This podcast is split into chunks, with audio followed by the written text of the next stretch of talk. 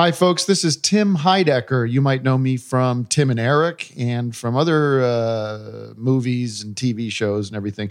I host a semi weekly call in show called Office Hours. It's uh, broadcast live on my YouTube channel and it becomes a podcast almost immediately afterwards. So sign up. Thanks to Starburns Audio for making it possible. It's a terrific show. We take your calls. We talk about whatever you want, and we respect you, and we we love listening to your thoughts. It's a lot of good. It's a lot of fun, and we have Doug Lussenhop DJ Doug Pound, with me. It's a show that you're going to want to explore. It's a show you're going to want to share with your family and your friends, and pass along to your uncle. I think he's going to enjoy it as well.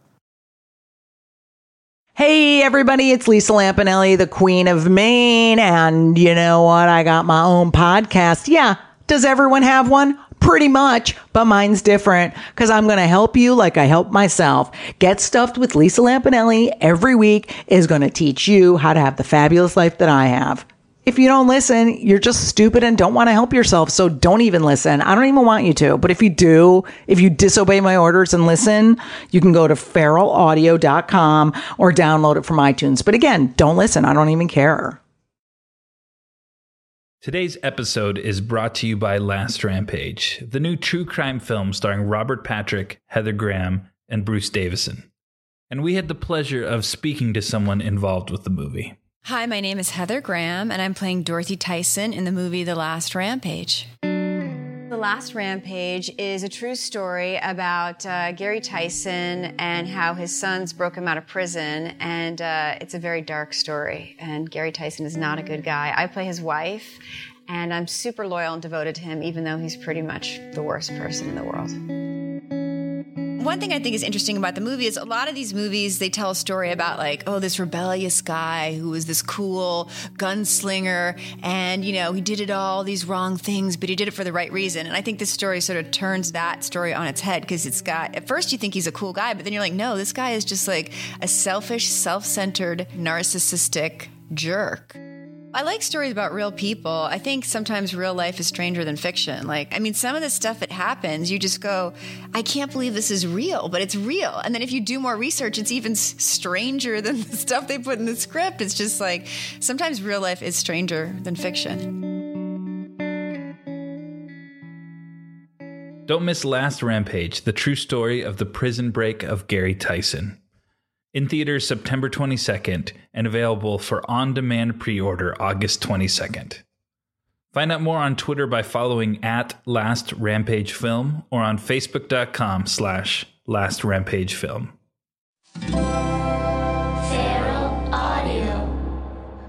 This episode of the X Files Files is brought to you by Squarespace, the all in one platform that makes it fast and easy to create your own professional website, portfolio, and online store. For a free trial and 10% off, visit squarespace.com and enter offer code XFilesFiles at checkout. A better web starts with your website.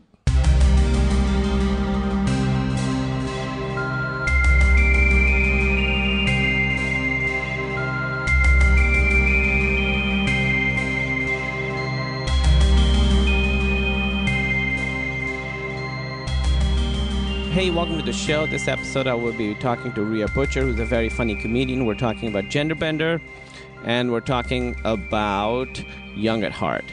Um, please follow me on Twitter at xfilesfiles, um, and you can email me. Getting so many wonderful emails, especially since the email episode. Um, so email me at the xfilesfiles at gmail.com. Any thoughts you have, anything I missed, anything you think I got wrong, just anything uh, getting a ton of great emails. And on Reddit, there's actually an X Files Files subreddit. I believe it is uh, reddit.com slash r slash X Files Files. And there's a bunch of great discussion going on right now about this show, but mostly about the episodes that we've been watching. Uh, the episodes of The X Files, for instance. Um, some people there disagree with my interpretation of uh, Scully's actions at the end of Beyond the Sea. Um, I still think I hold by my interpretation, but their interpretation uh, also makes a lot of sense, and it's very interesting. And I think that's what's great about the show is that you can talk about it and sort of come away with different stuff from other people. So just go talk about the show on Reddit. And um, now, let's go to Rhea Butcher and Genderbender. Hey, welcome to the X Files Files. I'm Kumail Nanjiani, and our guest tonight, first timer, Rhea Butcher. That is me, Rhea Butcher. so, Rhea, thank you for doing the show. Yeah, thank you for having me. You, this is you've been a fan of the X Files since when I was first on, Yes. but then you haven't watched it since then. Haven't watched it in a while. So, generally speaking, how did it feel watching these two episodes again? Um, I really enjoyed it, and I forgot how good of a show it was. yeah, Just because it's such a show. It's such a show. You know, it's like the yeah, of course the X Files. So anyway, but like you forget about how good it was week to week for the most part, For the most part, and especially in that time too. Like thinking about what else was on TV in 1992. yeah. ni- sci-fi wise i mean it like because i was thinking about what else i was watching at the time which would probably be star trek the next generation and tales from the crypt Tales from the Crypt was on around then. i feel like yes i feel like it was at least in uh, in Around- rerun you yeah. know? That was so a i was great watching show, a too. lot of you know Brisco creepy, County Jr.? weird- i was not watching that but it was on What about those shows like Hercules and Xena and all oh that? god i watched so much of that That was probably a little bit later, right? i feel like it, yeah Yeah. i definitely um thunder bay perhaps i think that's what it was called was on around this time Thunder Bay. I think that's what it was called. Hulk Hogan's syndication TV show. It was kind of like Baywatch, but like in the Florida Glades. oh, Do you, do you know what I'm talking? I don't know what you're talking about, but I, I was in Miami recently on a boat, Mm-hmm. and there's this island there called Billionaire Island. So Miami, there's like in the middle of it, there's all these islands in the water that just have are developed like you know people live there, amazing Yes. houses, super expensive. We are driving by, and the guy was like, "That's Hulk Hogan's house," and it was this huge fucking house. Just gigantic. Yeah, and Did then it he- have a Hulk Hogan mustache? it had a Hulk? Hogan mustache. It's funny you say that because uh, they there was also David Beckham's house on the same island, and that had a huge soccer ball outside it. Of course. And then also he wasn't sure if it was Dwyane Wade's house or not. Yeah. But yeah, so um, so Hulk lives down there. That's amazing. Yeah. Um, so uh, this episode, we, we're talking about two episodes: Genderbender and Young at Heart. Um, Genderbender is uh, written by Larry Barber and Paul Barber. They're, that's the only ones they ever wrote. But this is the first one directed by first X Files directed by Rob Bowman, who directed a ton of great X Files episodes. He became one of their guys. Jose Chung's from Outer Space, Paper Hearts, Pusher, ton of the main myth arc stories, and then now he works on Castle. And he also directed the movies. He also directed the X Files movie. Both or the first one? The first one, the Yeah. second one was Chris Carter. right. Uh, he's directed the movies Reign of Fire and Elektra. Whoa. So pretty good. Yeah, pretty good track record. I remember seeing the preview for Reign of Fire and being like, dragons versus rocket launchers. Why Yeah. haven't we thought of this before? exactly. Yeah. and like, Also, is that is McConaughey versus Bale, right? it's totally America versus like Yes. UK. It's, like amazing. the World Cup with dragons. It really is. And McConaughey is so McConaughey in this movie. so McConaughey. He's all like McConaughey'd out. what year is that movie from? 97? I bet it's Or right later than then. that, 98? Yeah. yeah, somewhere around there. Or I remember could be being completely very excited about it. Yeah. I was as well. So Genderbender is the episode. Basically, is the one where uh, the, there's this person who can change their sex, and Mm-hmm. they have sex with someone and they die, and then we find out that they were part of this cult called the Kindred. Yes. Basically, the Amish, kind of, but they Yeah. can change their gender. What I thought was a couple things. One, as soon as Mulder finds out about the Kindred, he's like already so anti them from the beginning. like he's like these fucking people. Yes. Like he's like very like close-minded about well first of all i think he's anti-religion He's- overall Yeah, I was gonna say he's pretty like against religion in any way. It seems like, and then this one there's one part where he and he- Scully is so like pro-human. scully You know, is Th- it's like so this like. Of course, they're a dichotomy, the two of them. but specifically, I forgot how much so that she's like. Of course, she's sensitive. She's a woman. But you know what's different is that she's sort of the in in a weird way she's like the rational one on She- this yeah, show she's which also is- yeah the one grounded in reality a little bit more. yeah yeah because mulder's out there being crazy i also what did you think of this episode overall Um, I enjoyed it. Of course, there's some, you know, negative implications with the idea of there's this there's like one scene that I was like, oh boy, but also is this it the one from, where she says it's men and women so uh being killed so it's someone who it's they never even mention that it could be someone who's bisexual right? They don't even like venture into that. It's mostly the only thing that I was like, oh boy, is when they're interviewing the guy that survives. Krycek. He's gonna become Krycek yes, later. and then uh, he said he, he's like man to man. Tell me what you know, like that Yeah. whole thing where it's like. I mean, I guess they handled it in a fairly sensitive way, but I could see it be, being a f- kind of upsetting. What is this? So here's the thing: when you watch it, does it feel a little? Well, he, that guy also says he calls a woman a weak three. That she was a weak. Oh, three. right. Which, first of all, she's a fairly attractive Calm woman. down. yeah. A weak three would be like a ninety-year-old woman, or like a child. Yeah, a child for sure. All children I ever see are definitely like twos and threes. Yeah, come on, man. If you rate Get him your higher, shit together, child. No makeup. Do you not Yeah, go to the what is gym? that Oshkosh? Come on. gross. uh, just not hanging out of your face. So there's like some weird transphobic implications Yes. because he says that thing of. Because you remember you've you've heard the stories where like some guy hooks up with a woman and she turns out to be a guy and then he like beats her up or Right. There's all that like panic of and and also the other side of that that story or that idea is also that like somehow it's implied that the trans person, the transgender person is somehow trying to trap someone. Yeah. You know, and like this story is kind of that a little bit. It is. I wonder if it does come a little bit from that. I mean, that you don't hear that stuff. Uh, Hopefully, I don't think as much anymore. But maybe in the '90s, that's when Well, the I- stuff was people were kind of scared of it. Yeah, I was wondering, and I didn't get to look it up, the timeline of this happening and then like the Eddie Murphy stuff Oh, and the Hugh Grant. It definitely couldn't have been coinciding with Hugh Grant, I don't think. Hugh Grant I think was that would've later. been later.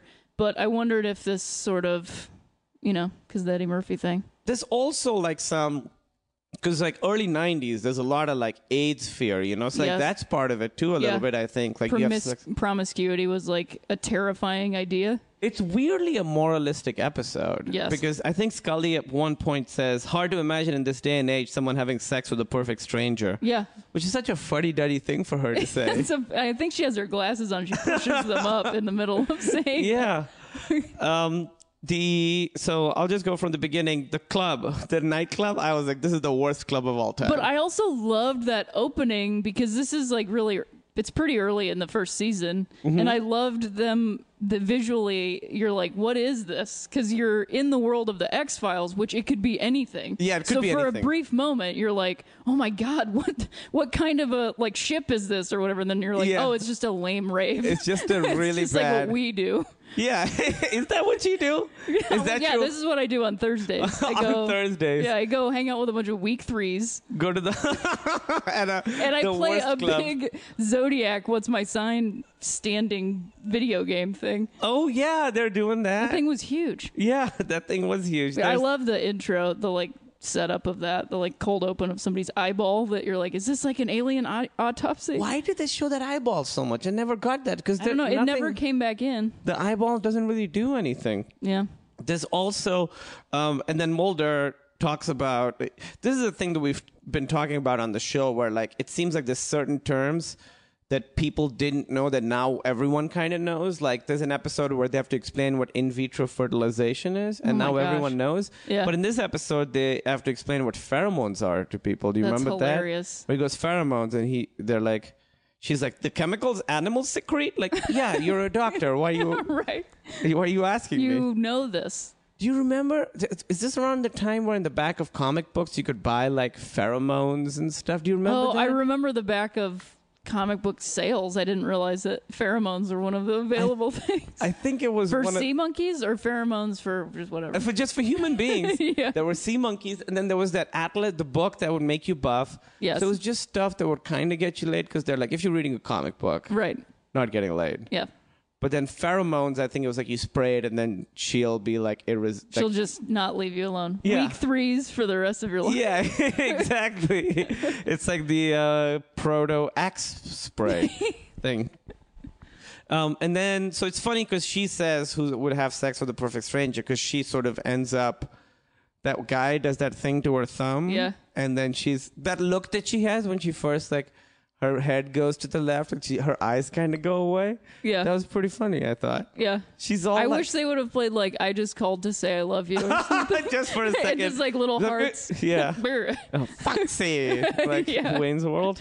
exactly. um yeah and she's all like she's horny in a pretty high percentage of this episode. Yeah, I do love though the depiction of her horniness, and this could just be the time frame, but it could also be that Scully, for the most part, from what I remember, is treated pretty respectfully. Yes. as like an F, as an agent. Yes. as a woman who knows what she's doing, um, who's maybe not as familiar with this all of the stuff that Yeah.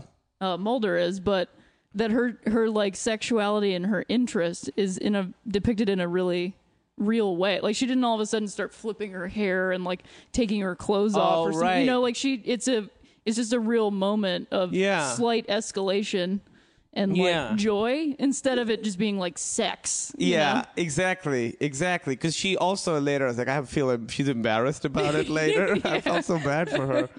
Because um, she's like at her job.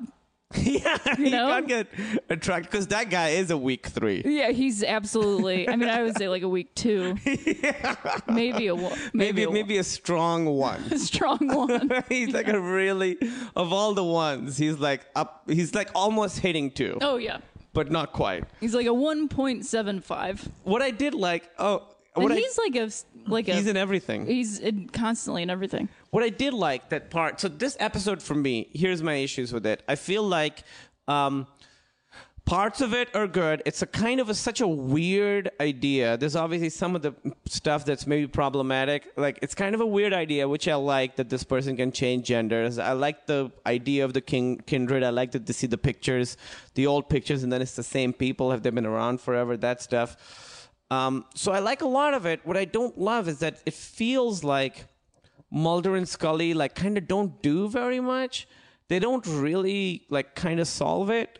I did like though because there's the club which is like hyper modern, and then there's the part where they sort of leave civilization and go into this fucking you know air thing in the woods. I thought that was really cool. Like you're sort of embarking into the unknown and the uh, like the, that like contrasted with the club. I thought that was really cool. And I loved seeing in that sort of vein. Like I loved seeing them having dinner with them. Yeah. I just happened to pause it and walk out of the room and come back. And this is the thing that I feel like the X Files did all the time. Is there like I guess blocking or like the way they shoot the episodes is Yeah. so funny. Like it's a serious show and it has tension and drama in it. But when I came back, they were at dinner and Scully is like looking towards the head of the table, uh-huh. and Mulder just has his head like looking down. this is not translating to a podcast very well, but It's just like in this hilarious sort of like it's just like class, peeking in. like what's going on? You know, like ba ba ba ba ba. One da. Hang on now, kindred. Yeah, I didn't like Mulder's attitude. I wrote down demonization of the other. There's that thing where, like, if people have different beliefs, that they're kind of weird. And Yeah. Mulder, I think, sort of goes in with that attitude, even before he knows that they're sex changing, ultimately fucking aliens or something. Right. Even before that, he kind of hates them. I thought that. I don't know how I feel about that. Which is like, do you think they're trying to be ironic that the guy who's trying to find the things that nobody believes in Is weird about this. hates everything that is a different belief system than he has? I think as the show goes, certainly that becomes like a major theme. But in this episode, it just felt like sort of accidental. Like I Mm-hmm. Don't think they were trying. It didn't feel to me like they were trying to make a point or anything. Right. You know? I would say that the whole episode is not super cohesive. Like you were saying, that's just kind of like three separate sections of like nothing really sort of comes together. Yeah, and it's the- it's all great ideas. Yeah. that just don't sort of gel. There's into there's one some story. great creepy stuff. Like, so they get kicked out. Right. Yes. And then they're like, "Stay in the path," which I thought was cool. Like that's always like horror movie stuff. Like, "Stay on the path." Obviously, they don't. They come back and then they see that weird like ritual mass thing happening. Right, when the guy's choking to death, and they're like Christian scientists or Yeah. whatever. They're like, we don't need your Heimlich maneuver. yeah, your like, Western ways. I don't want you to tell him to just walk into the table That's to the- save himself. Like we don't do that. We That's just the let our thing. own die. Like that is not even medicine. Yeah. They should It's have just- that. It's physics. I wonder if are Amish okay with the Heimlich maneuver? They have to be, right? I mean, Has anybody maybe told not them? because it's got to. It's like a modern thing. They like don't even use zippers. I They can't. don't? Im- no, they don't use zippers. huh, that would suck if someone's choking and they're like, ah, sorry. I don't know what to do. I guess Ah. it's your time. Yeah. it's your- Jebediah or whatever. we don't use zippers and we don't. If you're choking, you go to heaven. Good news, you go to heaven. Good news, everything's fine. We're almost 100% sure we're right. right. We're almost 100% Almost. sure. We're really close. Um, but when they come back and that ritual is happening, I thought that was really cool. The whole episode is shot really le- well when they're like looking through the slats. Yeah, and they have those lanterns. They have those weird lanterns and they're putting like the weird like goop, the milky, Yeah. creamy goop on the guys. I thought that was really creepily shot. Like it, it was an episode that wasn't great, but you don't realize it until it's over. Right. I guess that it's not great because nothing you're comes like, what? together. Did, what just happened? yeah, With yeah. that wide shot, and you're like, oh damn it, because it feels like if it had maybe a half an hour more, it could resolve itself. Yeah, that's the thing. We'll get to the the ending is a real weird part. There's one part when they come back that where that guy, the the strong one, shows up to, to Scully and he's like, "I need to show you something." And for a second, Scully's like, "Oh yeah," and then you know, he's like, "It's something about Marty." And she's like, "Oh right, right, right, right. Yeah, yeah, Marty. Yeah, no, yeah. it's about Marty. Yeah, yeah, yeah. I get it. I like that the hand thing that they do to like make you attracted to them for a show that can sometimes be prone to over explanation. I like that they don't really explain that. It's Mm-hmm. Yeah. just like it's just a thing these people and it's do. really simple. It's not like a Vulcan no mind meld or anything. It's like actually a pressure point, Yeah, you know, that has I don't I don't know if they I like the idea of purpose, but- someone learning like pick up tricks from this episode and just going to clubs like ah Yeah. no Huh? no Are you into it? Um, I also oh, there's a part where Mulder says, "I saw you about to do the wild thing with some stranger." Like that's not. That's a little insensitive because she's sort of in danger there, right? Yeah, I mean, they already have seen people dead from like having sex with these people, Yeah. and then he's just like, that is it is a little silly. I remember Yeah. that feeling very weird and disjointed. Um, so then they basically how it ends is they come back and there's a crop circle. Yeah. And then just the credits roll. It's kind of a bad crop circle too. It's not good. It's, It's, not a like really bad crop circle. There's no design in it. It's just like they dropped a big barrel and then They're like- like, okay, just walk around in it. it really feels like all right we gotta finish this episode i feel like going into the season they're like we're gonna have one we got one like get out of jail free card where it ends on a where we hard cut to a crop circle and that's it Yeah. and they, they were like are we gonna use it on the amish yeah we Yeah. have to We got to use it. It's like a cheat code. it really was like a cheat code. Yeah. It's like they just sort of like fucking threw it in. And Yeah. I remember as a kid, I remember this episode when I first saw it, kind of liking it because it came so fucking out of nowhere that I was Yeah. like, oh, that's cool. They were aliens. Holy shit. But now when you're a little more, you know, your brain works better, you're like, this is just a cop out. Yeah, it's a total cop out, which is unfortunate. Like you said, all the other stuff that they did, like the barn sequence, and even the more like we were talking about the morphing thing the other day. Even oh, that. Oh, yeah. You were saying how the morphing. Yeah, when she, the, I think it's the f- it's the last morphing when they're like Yeah. catching him in his like tidy whities or whatever, and then he morphs into the woman or morphs from the woman to the man, and they're both named Marty, which I love. Yeah. Um, as a Back to the Future fan, I love that they were named. I Marty. wonder if all the kindred have to have names that are like that. Right. Marty, Like- Sandy, Yeah, Kim, Kim, yeah, Tracy. Jamie. There's dude's named uh, Stacy as There well. are, yeah, yeah. I Um, met a dude named Skylar the other day, so that yeah. could be possible. Oh yeah, I know a dude named Skylar. It's probably the same dude. Yeah. Um, but I loved the the stance of her when she morphed because she looked to me like one of the innocent bystanders in the, the arcade game Lethal Enforcer. she does. it, Just kind of looking She, like, around. looks around with her arms out. I love that game. I loved that game so much. Lethal Enforcers. I got it from. I visited the U.S. and I bought it. and I took it back, but it Yeah. turned out like the TV systems are different. oh no! So it did, the gun didn't work. Oh, And That game is useless with a controller. Yeah. completely useless. Um, oh yeah, this is the line that I was looking for that Mulder said that I was like, come on. He says, "No, all the simple life, living from abundance crap. These people know something, Scully." I was like, "That was that's sort of uh, insensitive. It's Yeah. a little close-minded." I was so I was reading a review and I was saying, you know, how I liked um, what I I didn't love the episode, but something about it sort of s- stuck with me. And I was reading the AV Club reviews, and Zack Handlen uh, said that X Files is about sane people brushing briefly against the vast madness of the world and escaping in the end with only suspicions and the certainty that there is more going on than anyone could ever know. And I felt like this episode sort of did that, where you're like, it's not satisfying as a story because you don't find out what going what's going on, but it does sort of make the world feel weirder that there's stuff going on that Oh, you don't sure. really understand. Like there's weird, like cavernous, gooey white caves inside Yeah. of a barn, and Yeah. then he's just s- hiding in there. Yeah. and then there's like a wet guy changing into a a, wet guy woman becoming a dying. wet You woman. know, like Yeah. looks like an art teacher. Like what is this? I don't understand. What, does look like an art teacher. it's kind of like the end. Spoiler alert for t- Terminator 2, but like when the T1000 turns back into everything before does. it goes away. Yeah. kind of like that. He because he looks he's got that long black hair, Yeah. but it's still a dude. It's still the dude's face. Yeah, Yeah. he's an art teacher. he looks like, just like a ceramics instructor. Uh, oh, one thing I found out is that this movie, uh, this show came out a couple years after Philadelphia, so there's still that like Oh, yeah. AIDS fear The- is part yeah. of it. Another moralistic thing was like you know they find the porno mags and it's supposed to be Oh, like this weird bad thing. right. Um, so also, this, I love the way they um, each person died with the pink foam. yeah, 'Cause it was almost like they were have they had the bends or something, yeah, which is an interesting way to see somebody die on land. You know, I mean, I guess I guess you would die on land that way Eventually too, on but, land. but not you know, it's But not coming within from- the context of Yeah. an ocean where you're just like in the, in a bed and you're getting the bends. It's like very creepy and weird and evocative. I haven't seen the bends happen in a piece of pop culture in a while. They- Yeah. we should.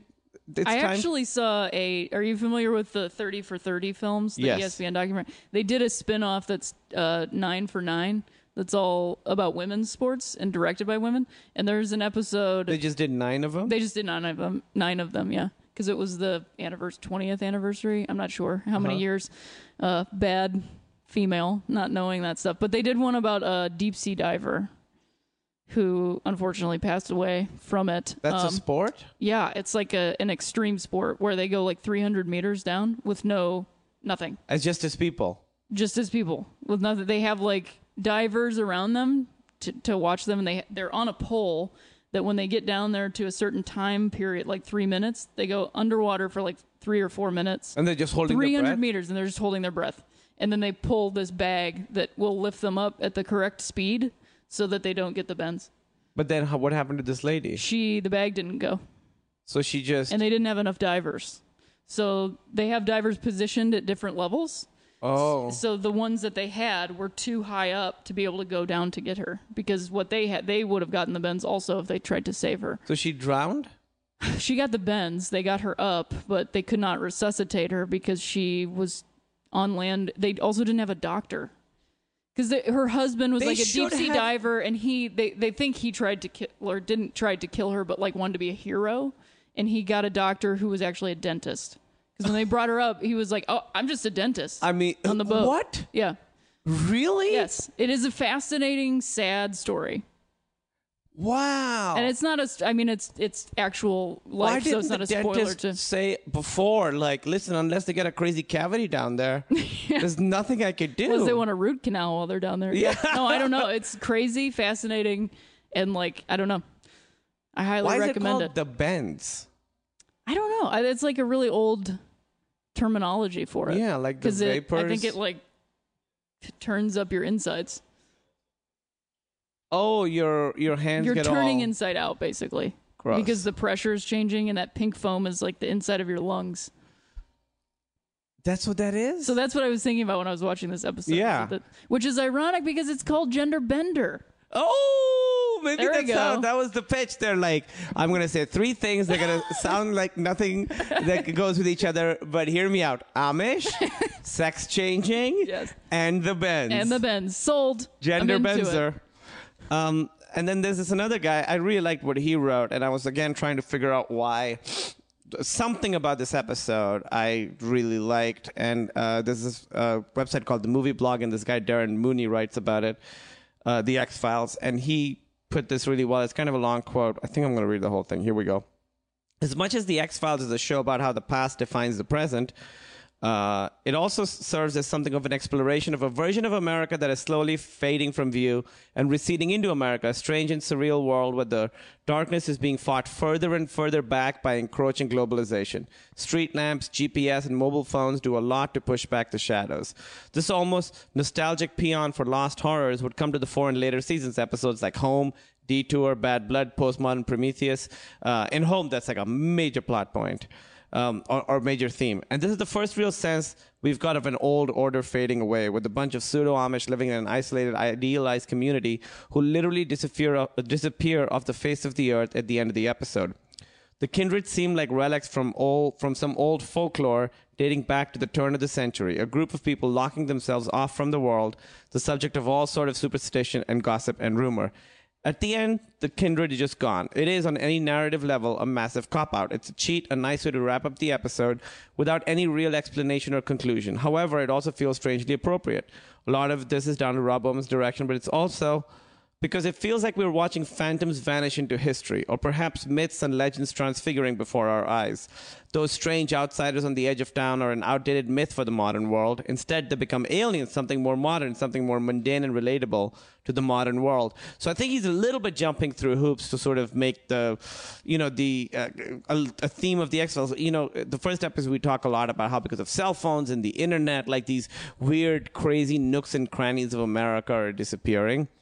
And he says that you literally, this episode, see those nooks and crannies turning into something more modern. I don't think it's on purpose, but it's an interesting way to look at it. Absolutely. And also, it's kind of fascinating, too, that they, the kindred, some of them, like the young, it seems like they're younger, but they've been around forever. But they have different ages, so there has to be some sort of hierarchy going on there, but that they are intrigued and interested and want to like venture out into the modern world.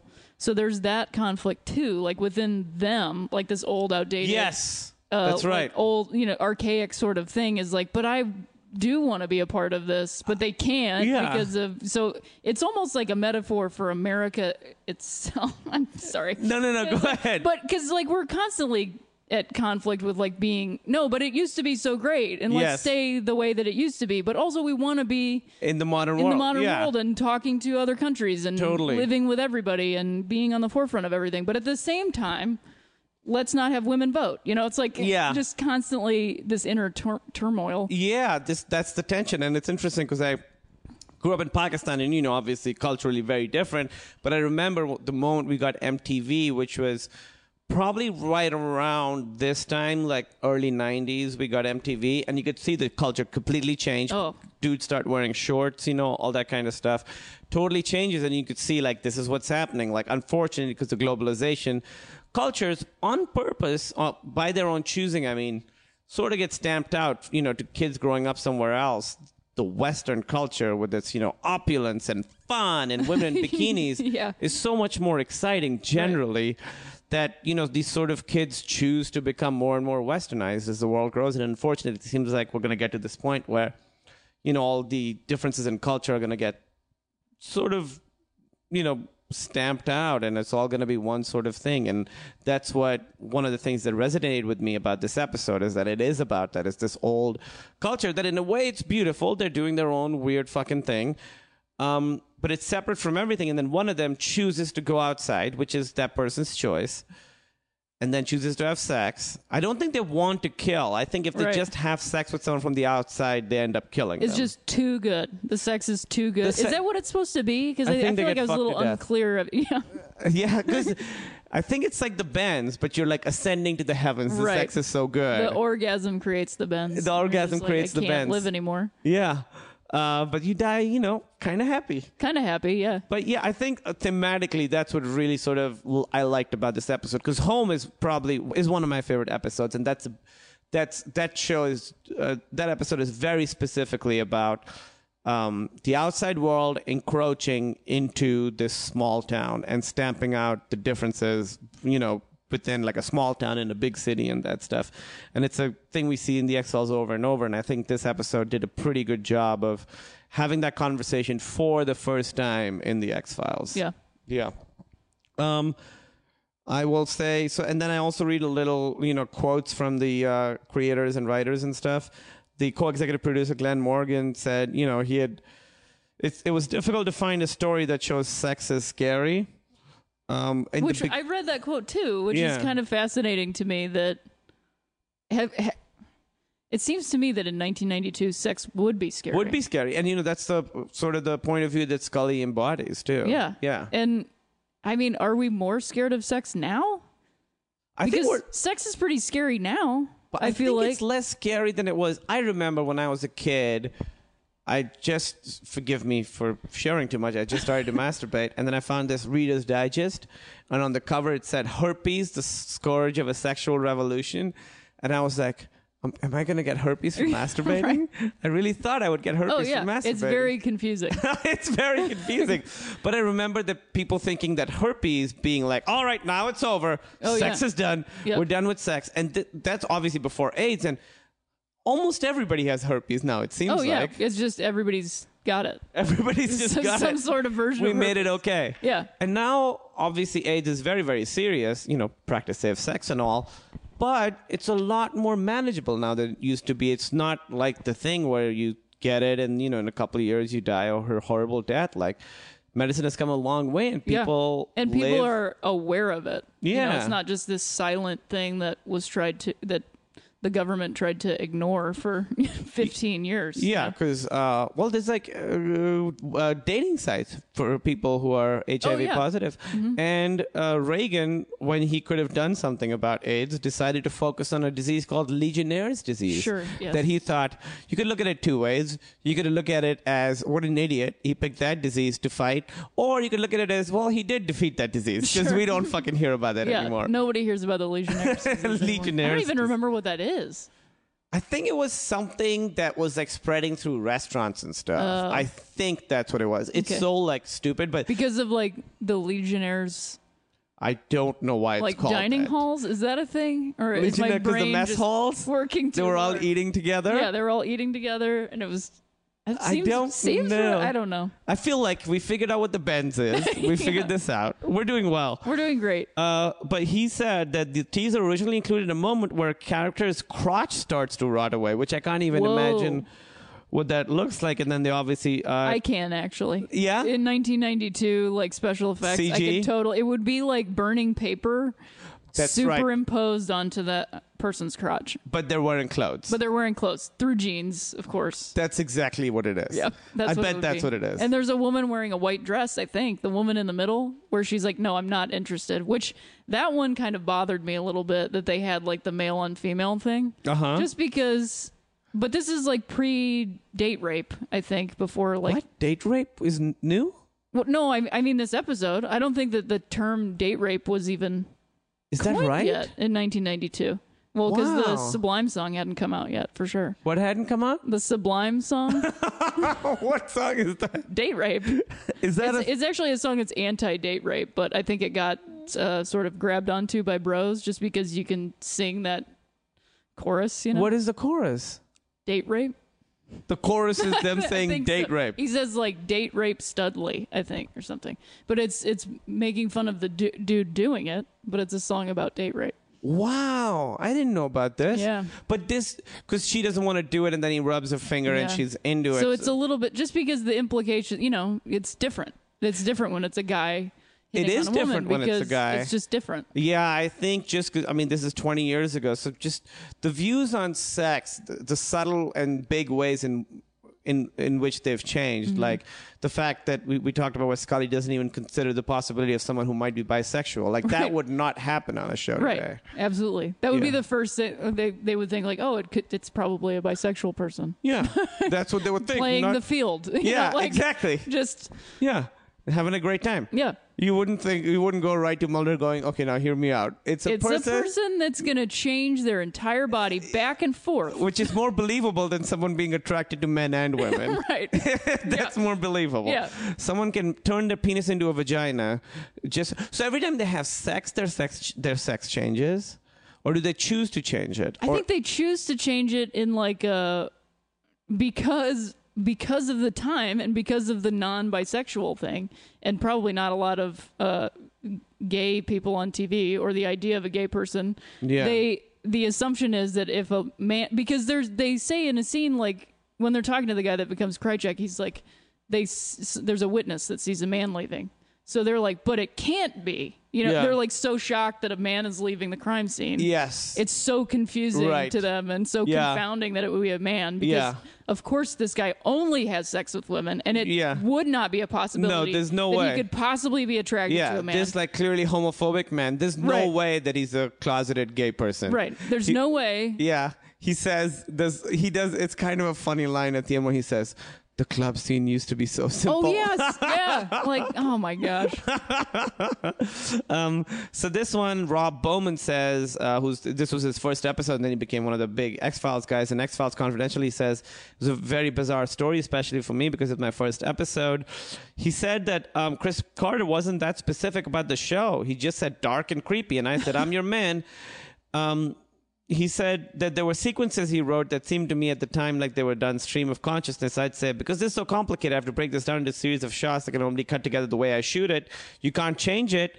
And uh, Chris Carter basically was like, yeah, just do whatever you want to do. So he um, shot it exactly how he wanted it to.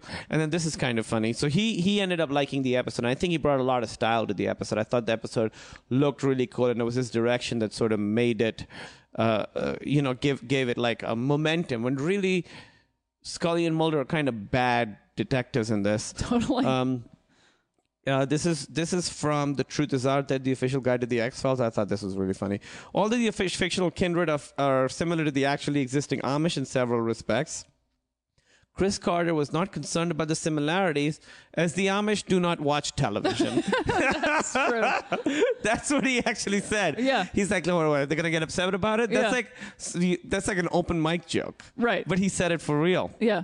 Very Um, true. And also they're like conscientious objectors, so I don't think they can even fight anything. Oh, is that what it is? I think so. I don't think they're like exempt from everything. Yeah. So they just exist as like a they're totally open for us to be like, yeah, it looks like the Amish people. Yeah, we can Uh, make they're fun not of gonna care about anything. Yeah, They- they're not. They gonna, just care about barns. Yeah, they're not and going to butter. hear this podcast. Yeah.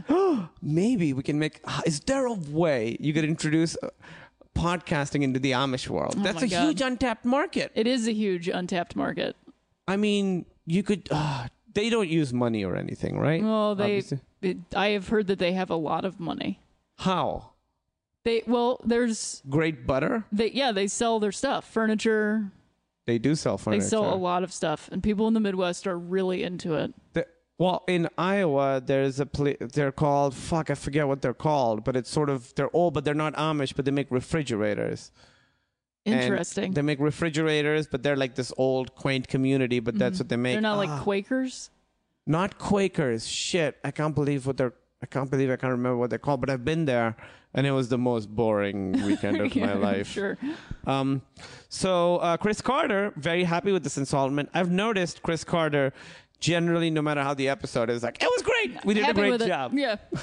Well, Uh, if his order is dark and scary, Yes. I think he's going to be satisfied with most episodes. most episodes. I think the idea is pretty good, and there are some interesting visual moments. Rob Bowman really rose to the occasion and showed us what he is capable of. Uh, a terrific, terrific episode given real style and passion by Rob. Um, uh, and then t- people are talking about the ending. He says, I think it's vague. Is it or isn't it? That ambiguity is a hallmark of some of our best episodes. However, co-executive producer, that's from X-Files Confidential, co-executive producer James Wong disagreed with Chris Carter about this subject. He said, um, there were problems with the ending of the show in that we pretty much wrapped it up relatively quickly and just threw in something. Those things always seem like a little trick. It's like we try to play a trick on the audience to make them say, Ooh, what the heck was that? But when it's not integ- integral to the story, it lessens the impact. You don't get a sense of a cathartic moment because we kind of blew it. And Glenn Morgan, his writing partner, also wrote a bunch of great episodes talking about the ending. He said, Maybe we went too far. At what point do we become unbelievable? So these guys are like really upset about They're this really ending. sad about it. They're really bummed out. And Yeah. these guys, it's there's two writing teams that are really good: James Wong and Glenn Morgan, and then Howard Gordon and Alex Gansa. Mm-hmm. And they both are like really hard on themselves in all these quotes. Like they always like they're even their own episodes. They're like, we didn't really do a great job, even if it's a great episode. Chris Carter, on the other hand, is always very positive. Um, and then Chris Carter, uh, uh, Glenn Morgan says, I think people have said that we overstepped the bounds on that one, but not the bounds of like, you know, like hardcore content, just the bounds of Sure, like, you of guys the- fucking cheated with this Yeah, story. the ending. Uh, this That's so episode funny. did pretty well 7.2 rating, uh, viewed by roughly 6.8 million households and 11.1 million viewers. So, this is, uh, I said, you know, after the episodes we talked about last week, these sort of start going up and the season ends on a big high, and this is part of that sort of rising a little bit. Where everybody was starting to catch on watching it. Yeah, it was but like on TV Guide and stuff. it, it it wasn't huge until season three, four, five. Yeah. But here it's getting going up. It was never terrible, but it's going up enough that Fox is like, oh, maybe this will be something. So it's not. It isn't a huge hit for another couple of years. But you can see some people are catching on. Um, and then what I do is I didn't do this in the episode you listened to. Do you want to say? anything- Do you have anything to say about the episode before we move on? I think that was it. There's a um, yeah. I think we've covered every I think aspect. we covered it. I mean, I, we have some it. ideas of how you could fix the ending, but we don't have to push those right now. What- what is it? Do Well, it. I think that it would have been more interesting visually to see them sort of uh, go back to that barn or the Uh-huh. house or something and have it be, uh, you know, have them have left Yeah. and see the things like maybe the photographs change, maybe the stuff changes in there. Oh. the cave is different, the body's different. It's just a it's butcher shop there. in there. They're just like, yeah, they're looking through everything's gone. Then they see the crop circle. Oh yeah, Might have been a little more satisfying and cathartic, like rather than just going to the rather crop than just circle. going, you know, like, all right, all right, well, crop this is circle, like, all right, we can never use that ending again. yeah. um, oh, also, this person had a good idea. So I've been going back to the message boards and reading Mm-hmm. message messages from that week that this episode aired. So these are from 1994. Oh, this is amazing. this is what people are saying about it. Uh, a lot of people talk about the crop circles. Yes. Uh, some people disagree, don't like it. Most people don't like it, but then there are people defending the show. Uh, this guy says, kind of cheesy about the crop circles. If you ask me, it would have been better if they'd found the Amish types missing, except for Martin buried in the field.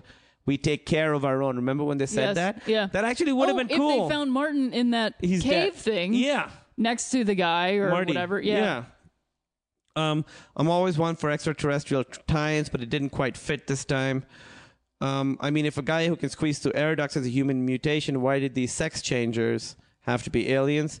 And then people are defending it like maybe they were aliens. I don't think the crop circles positively imply that they were from outer space. And then people are like, what's the crop circle supposed to im- imply? The kindred are big John Deere fans? and they're all they're all fighting and then i was like you know for the most part people get into fights and stuff but this is the beginning of the internet so people are still writing pretty well none of the leet speak bullshit is in here Yeah. yet there's no like weird like uh, there's no emoticons and you realize how much better message boards are when you don't have like lol and afk and all that bullshit you know Too long didn't read. To TLDR is like when we look back at the decline of humanity, we're going to That's be like, the first one. that's the first one. Wh- Whoever coined TLDR, that's when we started going Yeah. down. Because that's just everybody as like humanity going, "Pfft, Too long. Oh, someone just just don't read it. You don't have to say. Yeah. And usually TLDR, it's not even that L. yeah. It's not. No, it's not like even that couple- L, just R. It's just, just R. Just R it. Just R it. People have read books, you know. yeah. there are people who have Right. R'd entire B's. Yeah. Um, this, but then I found this review that I thought was pretty. I don't want to make fun of someone, but I thought it was pretty poorly written. So I'm going to read it. Hi, all. Well, I loved this episode. My favorite scene was when Mulder and Scully are discussing the case in his office. He just kept saying the funniest things and his tone of voice. I can't even remember what he said. I'll have to go back and check. Next paragraph. Another one of my favorite scenes was when Scully was in that guy's can't remember his name, and he takes her hand. She gets that look on her face and can't resist him. I love that, especially when Mulder grabbed her and it was like she was unconscious. She didn't react to him or anything. Mulder asks her what the hell she was doing up there, and she didn't know. Next step, next paragraph.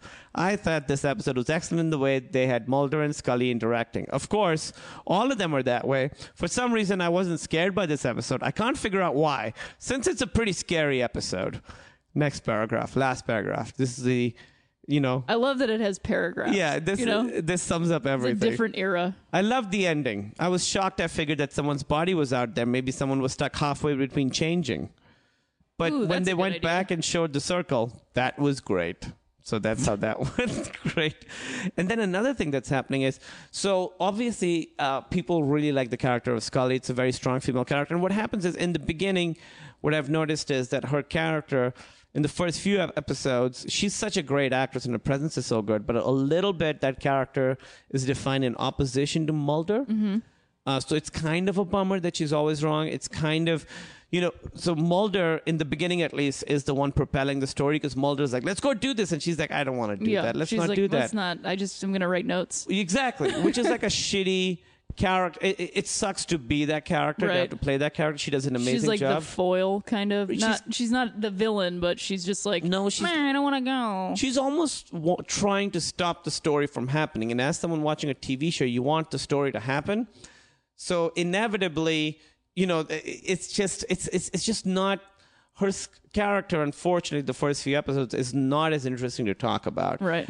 uh, the episode we talked about last time, Beyond the Sea, she we sort of start seeing more about her, and her character becomes more and more interesting. But she played it so well that, you know, uh, it, it, it- I think people latched on to her. Um, what happens a little bit is you see that Scully's put in danger of bunch in this, and, and so this is a. I thought it was interesting that early on people are having these conversations uh, about Scully. They say, I would tend to agree that the writers of the show have given Scully too little credit in many of her encounters with various threats. A notable exception to this, however, was in Squeeze, where she effectively holds off the killer. She certainly demonstrates some fair degree of her training by going for the assailant's eyes in one scene, and then later, once she's recovered a sidearm, by checking the vents in her apartment. But sadly, in subsequent episodes, the emphasis has shifted away from her and onto Mulder. As fascinating a character as he may be, the telling of the story from her viewpoint was one of the devices that established the plausibility of the early episodes. Feedback. Um, and then people are like, I feel that the writer sometimes place her in the stereotypical damsel in distress situations because it's the easy thing to do. Um, I consider this a cheap plot device. Whenever the writers need some tension, they can always have the bad guy attack the poor, unsuspecting female, even though it might have been more interesting to have the crawler guy and Mulder matching wits. Um, and then, so people are sort of arguing back and forth about that. So you can sort of see people are having a negative reaction to um, whenever Scully's sort of put in these tough situations, you know. And then some people argue this argument. I fucking hate this argument where people are like, "No, but that's just who the guy went after." Like, right, yeah. someone wrote that. they that. wrote it. It, Yeah. it didn't just happen. It didn't this just is like happen. a reality show. I fucking hate Yeah, that where they're that's like, "No, the the guy just No, went that's after how. That's how like life is. It's like what life That's what does happened. in in X Files life. that's how it happens. It's I think it's it's it's it's such a weird because Scully is actually our entrance into the show. That's like exactly she's right. Who how we get into the show, but at the beginning because I watched the rewatched the pilot and I love that she like gets interested in you know in the in what they're I love how it peeks through you know Yes. because she's like trying to be a federal agent and do her job which is to spy on him and then but she gets into it because it's her job and she's in scientist and interested in Yeah, what she's doing yeah. but it, yeah it is weird that they didn't have the maybe not confidence or they just didn't think I don't know they just get, got caught up in cliches but like Mulder is the weirdo yeah, Mulder's like the weirdo. Mulder is Spock, you know. Yes. Like, and we're there. We're supposed to be watching through Kirk, you know, and Yes. she's Kirk, so it doesn't make sense when she's constantly put in distress, which I think we'll probably talk about in the other Yes. episode conversation because it's just cheap. It's like she's a crop circle. you Exactly. know? She's a crop circle. That's exactly right. She's a crop circle. She, there's a total crop circle moment in the next one too Oh that yeah, we'll talk and about. she she is to me like a, a an evolution out of like Agent Starling. You know, That's like right. The That's a- next step of like, oh, okay, she is not fresh and just out of the thing, and she's also not sort of crumbling and falling apart and scared. That's right. But she is into her job and trying to be really good at it. Yes. and wait like a little bit in over her head, probably in a lot of these storylines. Um, yeah, I don't know how to end that. no, but other that's than exactly, it- throw in a crop circle. yeah, the, crop circle, white shot crop circle. That is good when you sometimes run out of a thing to crop circle. Crop circle. Just say that. Um, so a lot of people are talking about that. I found another interesting thing. That's interesting that you said that because people do compare them to uh, Sherlock and Watson a little bit. Oh, yeah. And Sherlock's the weirdo, and Watson sort of are into Yeah. you know these these sort of crazy stories. Um, and they also talk about what I just mentioned that she can be kind of. It's kind of a bummer to have her always be wrong. Um, they said uh, he's talking about a bunch of stuff. Um, contribute. Uh, some people would disagree with me and say that these situations were not her fault, which is when she's in distress. Perhaps that may be true. However, I think this certainly contributes to my impression of her character being weak at times. Compounding this is the way the writers have portrayed her point of view, her view of the things she and Mulder encounter. The writers have seriously hampered themselves by insisting that Scully not be around when any of the weird but important things happen. This leads to a situation where Mulder and the viewers know that something extraordinary is going on, but Scully somehow manages to miss the event. Sometimes she's out of the room, which may be somewhat believable if a bit too convenient, and sometimes she literally falls down on the job, as in the forest in the pilot episode. Yeah. She literally just She falls just down. falls down. so she can't see it. Yeah. This leads to our being fu- frustrated with her character, and some viewers call her dense. Uh, and as an earlier poster mentioned, this is reflective of a Holmes and Watson syndrome where Mulder has all the knowledge and Scully is perennially in the dark. This is an unhealthy situation in what is supposed to be an equal partnership. Um, I think that's a very interesting point. I, um, uh, there's another one. Oh, and then this is the person who's defending him. Is like he's ta- you know he just goes through it. It's just poorly written, but he says perhaps it's not that the writers put Scully in distress more often because she's a female, but because we notice it more because she's a female. the fault could be with the audience just as much as with the writers. So they're like, listen, if you think this is happening, you're the one seeing Yeah. it, so it's your fault Don't. for seeing it. It's your fault for being a victim here. yeah, why? I mean, you are the one that fell. Why did you fall? oh, okay. So I found this. I'm going to read this. And then someone posted, Do you know Tom Shales? I don't think so. He is this fucking TV reviewer, okay? Yes. And so this is his review of the X Files, and someone found it and posted it. And this is the time where reviews aren't online. Yes. And it is one of the most negative reviews I've read of anything. And it gets me angry that it's of So the someone took the time to transcribe this. Yes. Post it on the internet. They totally did because from right- like TV Guide or from where? This is from the Washington Post. Oh, okay. Because they were typing quickly. It says the Washington Pot. so That's this is- basically what it is now. it know? totally is, just in the shitter. um, and so this is the review, and it got me kind of angry reading it because it's so smug too. oh, you know, and it's like so I really hate a smug review. In the premiere of Fox's The X Files tonight, this is about the first episode, the pilot. The hero and heroine discover to their alarm that the time period between 903 and 913 has been completely obliterated by a white flash of light. And for the life of them, they can't account for those missing minutes. Yes, and you're ahead of me, aren't you? Viewers who stick through all of the X Files from 9 to 10 on Channel 5 may feel as if that hour has been obliterated too. Where, oh, where did those missing minutes go? David Duchovny stars as Maverick FBI agent Fox Mulder, and Gillian Anderson plays young FBI agent Dana Scully in the drama series, an anthology about a duo who investigate paranormal phenomena. It's not quite sci-fi, not quite fantasy, and yet not quite realistic either. It's not quite a show, is what it's not quite. Oh my god. what a fucking. This is quite smug. This is the monster of the week. On the premiere, we learned that something funny is happening in the northwest in Northwest Oregon, as if we didn't already know that. What do you What do you mean? Great Oregon joke. Yeah, great Oregon joke. Way to take down Oregon. yeah, like what? What? What? what bunch of weirdos up there, huh? America. It seems people are walking around in the woods at night, and the wind comes up, and then a bright light, and ouch! They end up with two funny little marks on the lower backs, as if from a vampire with a bad sense of anatomy. Then comes an imitation of a sequence from Silence of the Lambs. Agent Scully trains in Quantico because you know if you're training in Quantico, Right. that's been a- done before for federal agents, so it's not like you. God, get the Pentagon out of here. yeah, I've seen wait, the Pentagon so many times. Yeah, get like, the Pentagon federal out of- agents change it up every now and then? She learns she used to be teamed with Mulder the Maverick, who's cold and hostile when he first meets her. But hey, there's something about him she kind of likes. He looks a little like Richard Gere. Perhaps that's it. So What? he's being a That's fucking, pretty reductive. That's like mas- misogynistic too. Super, Like, yeah. They go off to Oregon, which he Like she couldn't just be intrigued as like a colleague that like And they- she's heard all this about the guy that he's like Yeah. a super weirdo, so she's like, this is weird. and it is. I think the pilot does such a great job, as you just said, of getting her sort of interested Yeah. in his crusade. Like she gets enough cool stuff happening Yeah. that she's like, "Oh, something's going She's on." She's like, this guy might actually be right. no, it could just be that she thinks he's hot. Yeah, she just thinks he's hot. They go off to Oregon where they meet a woman in a loony bin who has a fit and exhibits the same two funny little marks. And then, to make matters even more bizarre, but not more interesting, The intrepid FBI agents meet a boy who has been in a coma for four years, but suddenly gets an urge to take a hike. You may get a nurse to take a hike too. No. But pity the poor critic who has to sit there with a big grin on his face and watch the whole stupid thing. Yeah, you have such a tough job. you have It's to so watch bad. TV Wait, shows. so this guy's name is Tom Shale, not Tom Shallot? No, Tom Shales. He sounds very much like a Gene Shalit review. he does. You might want to take a hike. It totally is a Gene Shalit review. He's a Gene Shalit type. All sorts of logical explanations for the unexplained mysterious happenings are examined. There's lab test upon lab test upon lab test. And then a scientist asks, might we not finally turn to the fantastic as a possibility? hmm, well, we might, but only if we cared enough to wonder about any of this malarkey in the first place. Writer producer Chris Carter and director Robert Mandel should probably get credit for trying to bring something a little different to primetime, even if it does fit in with Fox's persistently tabloid tone.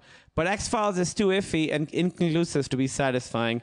And then, okay, he's going to do a pun. If- Can you guess what the sh- what the pun is going to be? It's on the name of the X Files. It is on the name of the Um, X Files. Oh my god, my brain is flipping so fast that I can't figure it out. Here we go. You're gonna you're gonna Yeah, be like, I'm oh, be it was so right mad. there. At the end, crucial evidence is salted away in the Pentagon, never to be seen again. That's the fucking That's point. the best part. That's the best part. The same fate, are you ahead of me again, could be wished on the X Files.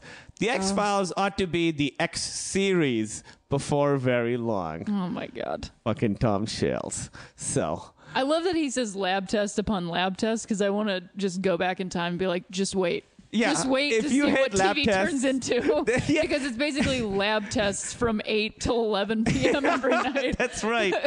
yeah.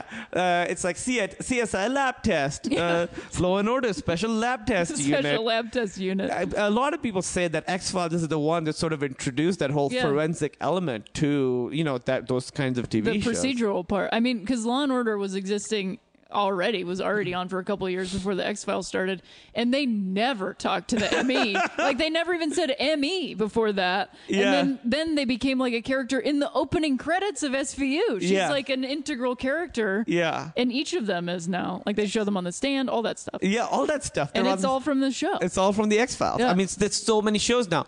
Bones, Cold Case, Yeah. all the CSIs, all the law- NCIS. All right, so that was us talking about Gender Bender. Like I said, it's a it's an interesting episode. It's not an amazing episode, but it's it's it's there's there's some like really great creepy stuff in it. Um, like I said earlier, this episode is brought to you by Squarespace. Um, you know, it's a uh, it's very simple and easy to use. They have a bunch of beautiful designs. You can just drag and drop content. Um, and if you have problems, which you won't because it's so simple, uh, they have 24/7 support through live chat and email. They're located in New York City, Dublin, and Portland. Plans start at just eight dollars a month and include a free domain name if you sign up for a year. The design is very responsive, very easy to understand, um, and every site comes with an online store. Um, and you can start a trial with no credit card and start building your website like today. You could do this today.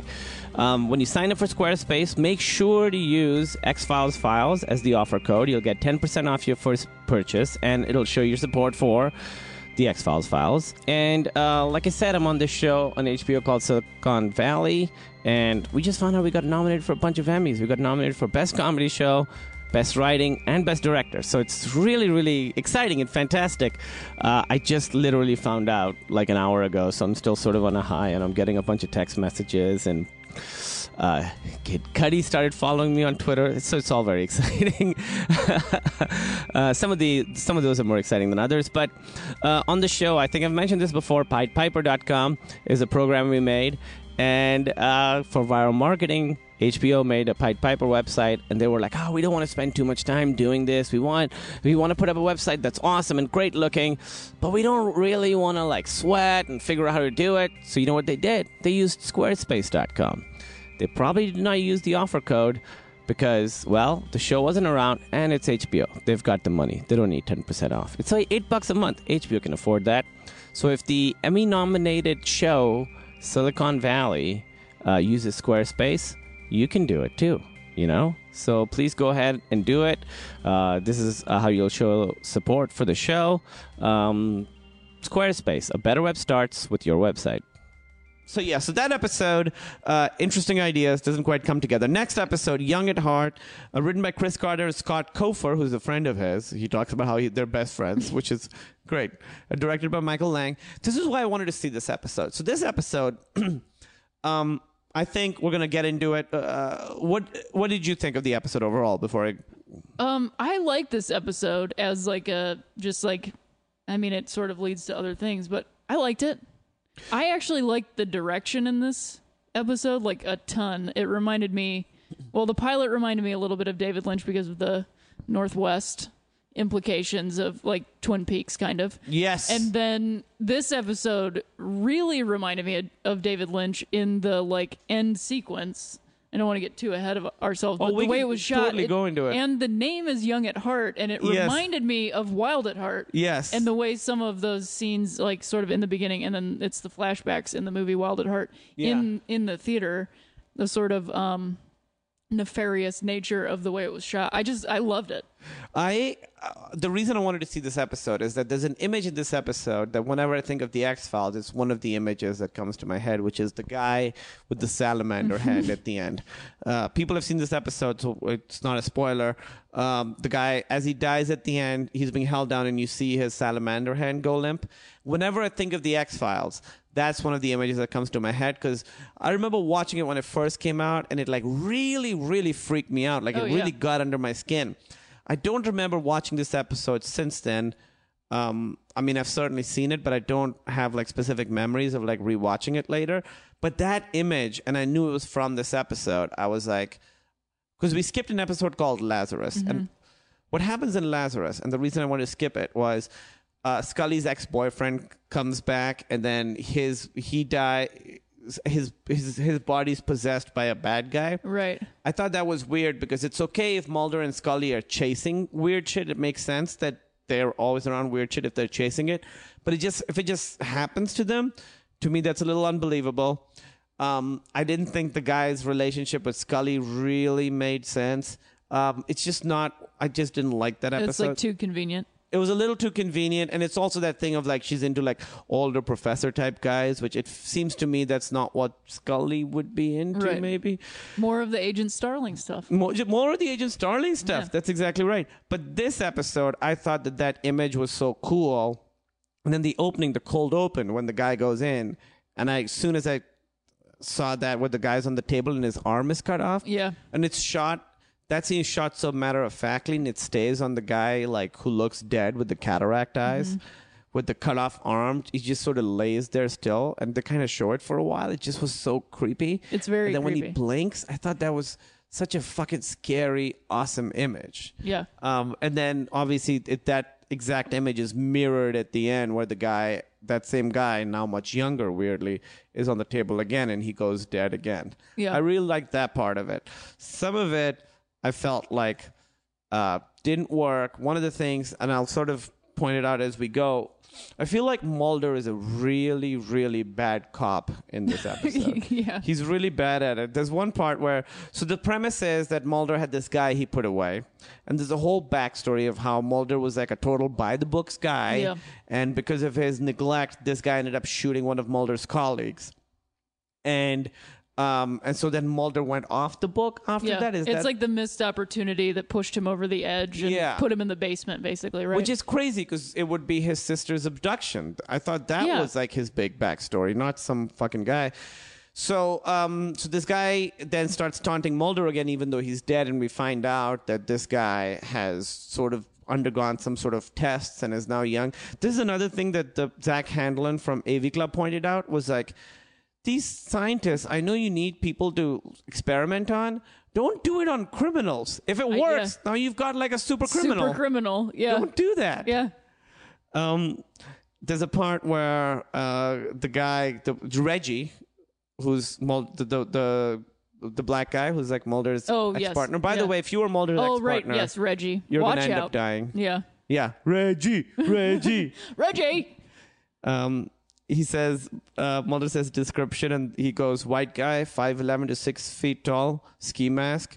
And then Mulder goes, "That's Barnett." What? Yeah. How do you know? How there's no way you could know if that. he's wearing a ski mask, that that has- was what I found so weird about this episode is it's just Mulder constantly saying, "I know it is, I know it is, Yeah. I know it is, I know," like oh, just over and over Yeah. again. Where you're like, somebody just believe him because he is just shouting. I just thought that specifically was such a weird because it's like a guy in a ski mask. Yeah. Mulder isn't like, oh, that could be anybody. Right. Oh, that's Barnett. Yeah, Ski there's no way that you know that. There's also that weird thing while Mulder is flirting with the handwriting, or she's flirting with him. Remember that? The handwriting expert lady? How did I miss that? Because she says, You just brought this in 10 minutes uh, ago. And then she says, 10 minutes may be enough for you, Mulder. I wouldn't know. Like, it's this weird thing Yeah. where it's like how long you can have sex. Like, it's kind of Yeah. weird. Yeah. Because she's not someone who you would traditionally think would be a person who would be flirting with Mulder.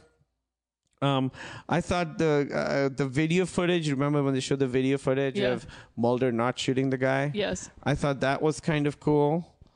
Um, I didn't like that Mulder used to be by the book, and this is the incident that made him. In the early episodes, a lot of stuff that happens that I realize isn't good is when the episode there's a specific episode that tries to explain something about their character with one thing, and it seems so reductive. Mm-hmm. And it happens in Fire, the episode called Fire, where Mulder is f- afraid of fire for some reason, and that never comes up again. yeah. and in this one, it's that this incident makes him like not by the books. I couldn't Right. ever imagine Mulder not being super into UFOs and shit. Yeah. They Um, kind of it, like in the pilot they kind of uh, allude to it being that I think somebody says like he was so good, of course he has to be crazy. You know, like you couldn't possibly be this good at your job, Right, if you weren't crazy. a nut. And Yeah. so like then to go back and be like, no, no, no, he was a good cop at one point. Yeah. and then just this one dude really stared him down in court. And even what the fucking dude did, uh, of the fact that Mulder didn't shoot him, where they all kind of chastise him, Yeah, that felt like the right thing. I think Yeah. Mulder did the right. I think not shooting someone is kind of always a good choice. Well, yeah, because and there was a hostage there. Yeah. it's not like Mulder. That guy was completely open, and you know, uh, Mulder could have killed a hostage. The book says if he had killed a hostage, Mulder would have gone to like jail for it. Oh yeah, Um, I thought a funny part was was so Scully goes to Reggie and Reggie shows him the video her the videotape which Reggie just has lying around. Right. As soon as she goes up, Mulder's like, "Did he show you the videotape?" I feel like Reggie's just like bringing people Yeah. down, like, "Hey, you guys want to see the videotape?" every time people come over, it's like an old Lakers tape. or whatever. like in. Three Men and a Baby. He's Hey, like look at this. Peter Tom Selleck being like best clutch shot, best clutch shot in history. And there's also the part where then Mulder says that the guy who ends up dying because of Mulder's quote unquote negligence, that his son is an all star football player. Like, why are you following his kid's career? That's, the creepy. weirdest, Yeah. And then he just goes and watches the kid play a game. Like, Yeah. oh, oh, by the way, that guy that's responsible for your dad's death is back. He's right there. Yeah. That fucking guy. um, and then there's the part where Mulder goes to the car and there's another taunting note there. Mulder just yells like, "I'll get you, you son of a bitch!" Like nothing says that this is a cop who doesn't have his shit down than just yelling, "I'm gonna get you, you son of a bitch!" at like Screaming nothing. into the ether. yeah, screaming it into nothing. You're just like, I. This is all I've got. Yeah, there's a kids' Yelling. football game going on. They should be like, these are the people protecting us. Right. By the way, um, can we also talk about how good the dead guy's handwriting was? Yeah, it was It's great. really good handwriting. Really impeccable handwriting, and his hand is a salamander. and salamander. it's a salamander hand. One thing you should do. Have you looked up like, because salamanders can like regrow yes, limbs? actually, uh, in I think it was my sixth grade science fair. Um, I think I tried to make an electromagnet, which didn't really work too well. I was like really into electricity, but um, this one gal whose name was Kirsten, I think, she experimented on salamanders in sixth grade. she cut off. She cut off their tail. No. And then she put like one of them in a closet, like basically put t- took the in uh, deprivation, sensory Oh, deprivation, no. to see if it would work. And my my mom, who raised me vegetarian, Yeah. was so mad. She like went to the school and was like, "You cannot let these kids do experiments That's- like this. This is terrifying." was the school okay with it? I feel like yes, but also as a kid, so I don't really remember if there was any. She was a weirdo. I'm sure that she's probably like a scientist now and probably like working for NASA or something. Just because she was like, who cares? You know, like I just want to know. Like that. she just like cut to the quick of the salamander. Uh, but yeah, I know about salamanders because they, of that. there's a, there's pictures online of the, like they cut their limbs off and then they slowly regrow. It's Yeah. fucking weird It's and super creepy weird. because the hand comes back fully, like with all the fingers and shit. Yeah, it's not just like a replacement hand. right. It's the whole thing. It's not the whole just thing. stump that like, well, I'll try to get Yeah, no, some mobility back. Like it's fingers. It's better than it's ever been. Yeah. yeah, it's phalanges. it's phalanges.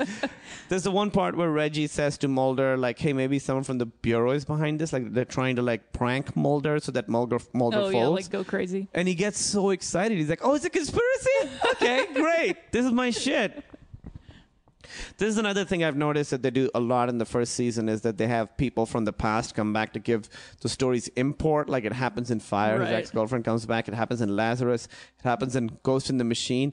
And what happens is like you really don't need it. You're adding history that's unnecessary because I think these characters, for the most part, are so good that you don't need to like weigh add weight to Right. why they're you know to the to the to, you don't need to add weight to these stories these stories are good on their own Yeah, they're like fascinating, and it's actually well, you're saying wait, it's like actually weighing them down. Yeah, and you're spending too much time on that stuff when you really just want to see how they act, react to it now, and then the history is being built in the first season. That's and right. then in the second season, you you now have spent all this time with them, and you understand how they operate, and now they're going to operate differently because of the things they did in the first season, and then you start bringing back like little tiny bits of history. Uh, To me, That's second right. season is when you do that stuff. Right. You know, that's when you add. I think you're right, and I think that they're doing in the first season is just sort of a little bit of you know lack of confidence, a Yeah. little bit. I think where For they sure. they aren't completely confident in the characters they've created or the stories, and it's completely understandable. If you watch the first half of season one, is way stronger than the second half too. Mm-hmm. So. Uh, I think they sort of ha- had they're sort of freaking out a little bit. Like they have all these stories, and we just want to throw all these stories at the wall, and then they're like, "Oh shit, we've used all the good stories, so let's just have like some. sort- We need like an evil computer episode. Let's do that." So they do some of that, and I don't remember it happening as much in subsequent season, but it really happens in the first in the first season because later, then you know their families become part of it, and that's a Yeah. much more organic thing. It makes sense that you would just ex- open. Yes. the world would grow to see like, oh, okay, now I understand. Right. You have family instead of being like, oh, ex-boyfriend, look at this, and Yeah. he's possessed now because Yeah. that makes sense because now that you're involved in this stuff, these things would start happening. Yeah, that is crazy. It's a bit of a leap to like it's a total leap. when you're launching a show that you would immediately do that. I would totally buy it in a second season. yeah. Third season. Well, because you've seen enough stuff. Like if you've seen like forty things, one of them could be weird like that. But Yeah. if you've only seen ten things, Ten things. Come one on. of them being weird like that is is weird. Although the the guy, the bad guy who is uh, Mulder's like nemesis in this, Yeah. he he's great at drink, drinking water in a creepy way. Super weird. I- with I- I- handcuffs in a courtroom. Yeah, I bet that's what the the script said. Like, now drink water in like a really bad, bad, Really creepy. way. Make it like super creepy. Make water really creepy. Why is he so smug? Does he know he's gonna live forever? He doesn't know that. No, I think I mean I think he's just like supposed to be pure evil. Yeah. because Right. I mean, I don't know how often this would happen. This actually happens in real life in crime in a hostage situation, but I feel like many people, many criminals who take hostages in like a heat of a moment kind of a thing. That it's not like a hostage thing where Yeah. they take, you know, like a dog day afternoon, but like where they just grab somebody as a human shield. Yeah. I feel like 10 times out of 10 that criminal is not going to kill that person. I would think so. You know, like they, they don't because that's not the point. You know, they're just Right. trying to get out of there. Right. They don't actually want to murder that person. Right. But I think he is supposed to be pure evil that he, does not care. he's just a monster. He will just kill whatever. so maybe that makes sense. That's why he's being smug because he's like, I'm gonna get He's like, I don't care. I'll kill you. well, I'm well, he gonna says kill I'll you. kill you, but he has no way of backing Yeah, that up. right. But it would still suck to hear that. Absolutely. Yeah. Uh, so smug. Another thing I noticed about this episode, uh, it's not as funny. There's some funny stuff in the beginning where Mulder says, "Oh," uh, she says, "Why are we here?" Scully says, "Why are we here?" And Mulder goes like, "Oh, it's a felony because it's a." robbery in a jewelry store and she's like thank you so there's some rapport stuff but later uh, the episode isn't as funny as some of the other episodes which i didn't love and i didn't love um, that mulder is a, a pretty bad cop in this he does he really does nothing Uh, it moves slow because of that. He makes no headway. And then Scully's friend has a cello recital at the end, and that's the Oh, crop he circle. just knows that I'm going to a cello recital. He figured out my. I, I do love that she's like he figured out my voicemail c- or my answering machine code because I totally forgot about that. The dial-in number. She's Yeah, like he figured could out my dial in. dial-in number. Like oh man, I could go to a payphone and check my messages. The other thing that I miss is that well, the scene that we've lost now is the um the putting the trace on the phone Yes. now that we all have caller ID. Yeah. that used to be such a big part of. But they still do that. They still do? Why- They how still come? do that, and it's also the fakest thing. Like traces are like that. Yeah. Like as soon as you press the button, it's traced. It doesn't like have to go through a map on. Yeah, you see the map, like, getting Oh, we smaller." can't get around the church. I don't know. Hang on, keep him on there. we can't get around the church. There's too much Just keep talking spirituality in this. Talk to him about the Animaniacs or something. it's like such bullshit. That's oh, so uh, the Tiny Toons are Animaniacs. I gotta know. I gotta know. Where do you fall? Uh, have you played the Pokemon games? Are you into it? I like Magic the Gathering. I, I Mulder is such a bad cop in this because there's one part also where he says, "I stood next to you while you're getting coffee this morning." Like that is you're a terrible cop because that guy's also at the fucking game, right? Yeah. When Mulder just He's goes everywhere. to watch the game. And the other thing that I think is super dumb, they always, I think this is bad writing, is when they have like latch on to one thing that makes someone human. So, like, the guy's dead, and they show that it's sad because the kid is now an all star football player and the dad can't Right. see it. And also, when Reggie dies, Mulder's like, oh, he was working on this novel. he just got divorced. Like it was like insult, or his like wife died. Is that what it was? That's what it was. She was battling kids. Like just laying all this sadness Yeah. on top of you. I think what it does a lot is like so they've got this image of the salamander hand that they know is coming out, coming up later. So they really kind of lean on that a little bit, where Oh, they're yeah. like, "Oh, the writing's the same, but it's kind of different. It's almost like they're wearing gloves, or it's like there's no f- ha- handprint." So they like really sort of set up the hand being a thing coming up, and I think that works well because.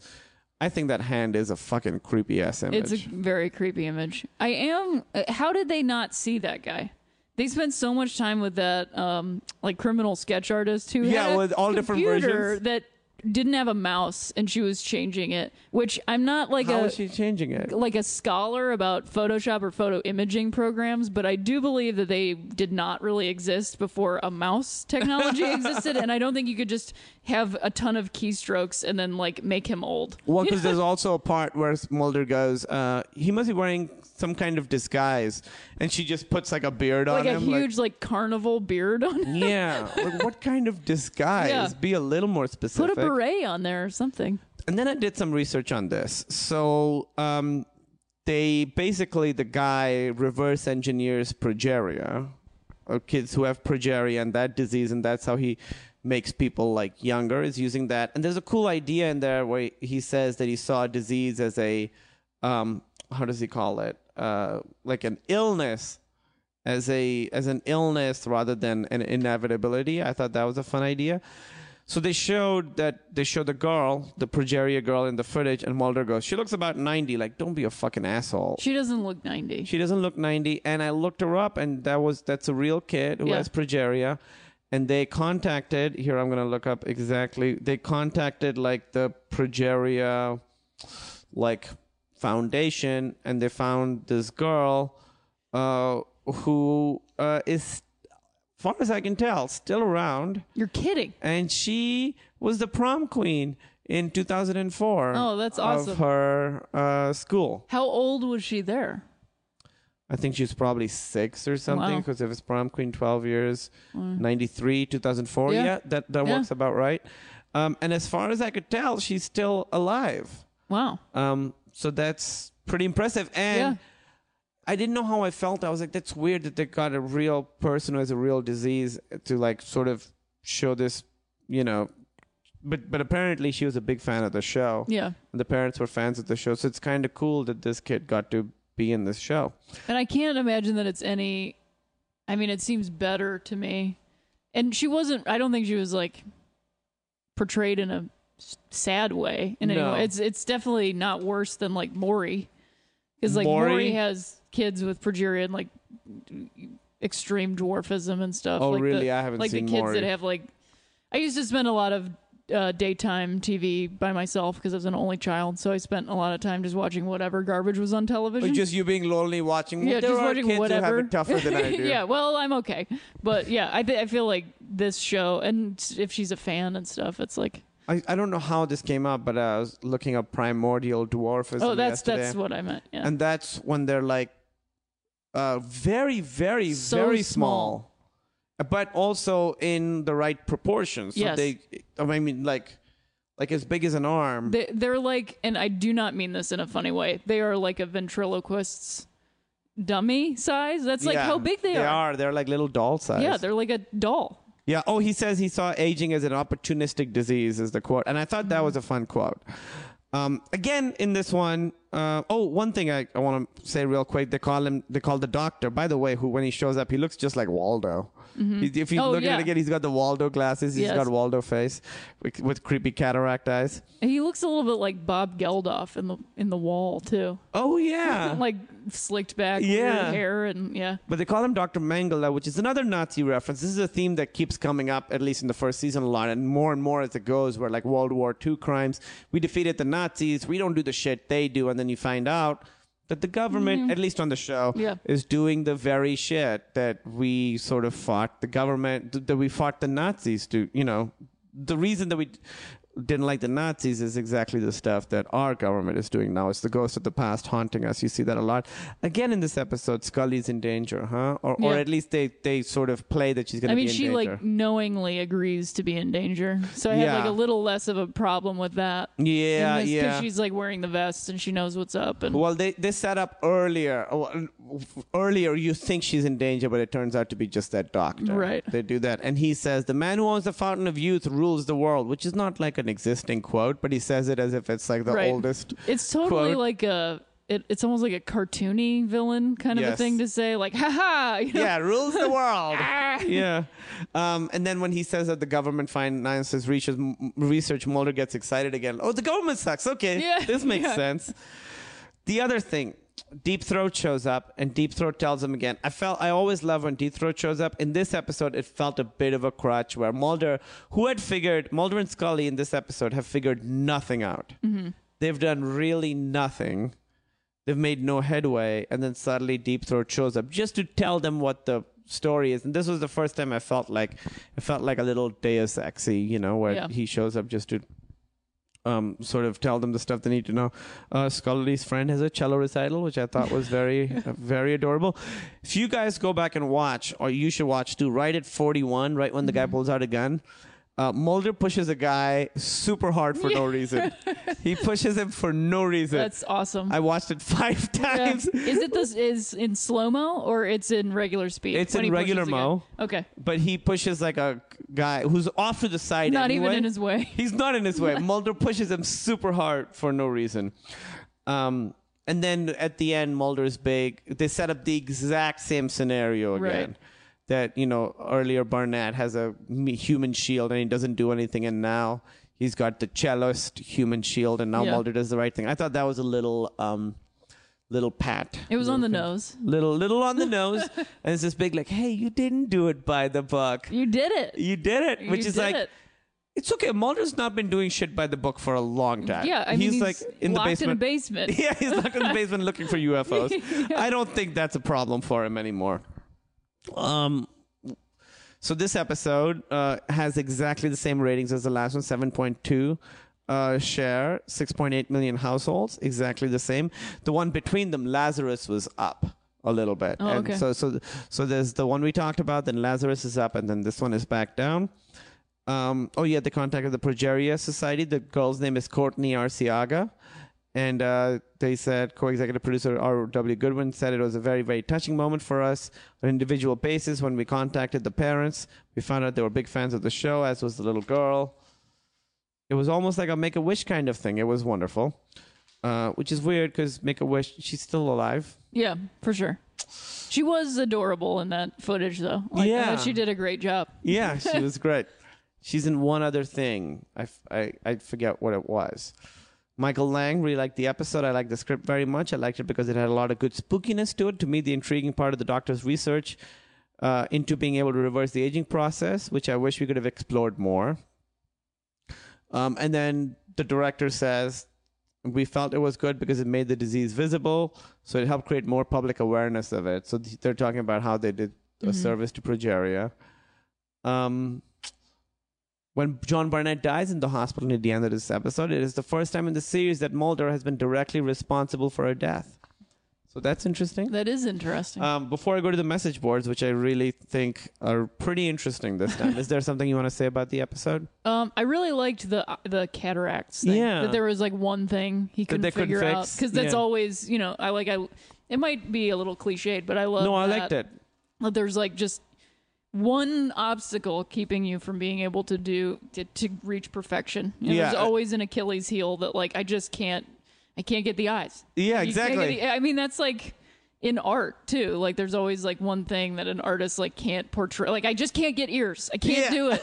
It's like you can just never be perfect at something because we're human. Yeah, you know? exactly. Like if you look at the statue of David, he clearly didn't spend as much time on the penis as he should No. have. Like he's like, ah, and the penis Well, is done. just pop it on there. Yeah, I mean, it's just a uh, garden hose, cut off garden hose. Yeah. You guys know what a dick looks like. Look at the muscles on We're the not here for the dick, right? Yeah, we're, here we're for not- the shoulders. the shoulders are great. I was in Florence earlier this year, or was it in the last last year? And I saw the statue of David. And I'm not a guy who really has. Mm-hmm. Is a- this Michelangelo's David or Donatello's David? This is Michelangelo's Okay. David, and it like almost made me cry. It's Yeah. unbelievable how Yeah. gorgeous this thing is. I can't even imagine. I had such a because like it's sort of like you know you wait in line, you pay money, you go in. It's a bunch of art that, and I'm like I said, I'm not a, a very visual guy who's not into like. You know, I like what I like, but I can't really say why I like it. But then you turn this corner, and it's under this like sunlight, and it's like this, this God's, you know, bounty is shining upon this, and it's massive and beautiful and perfect.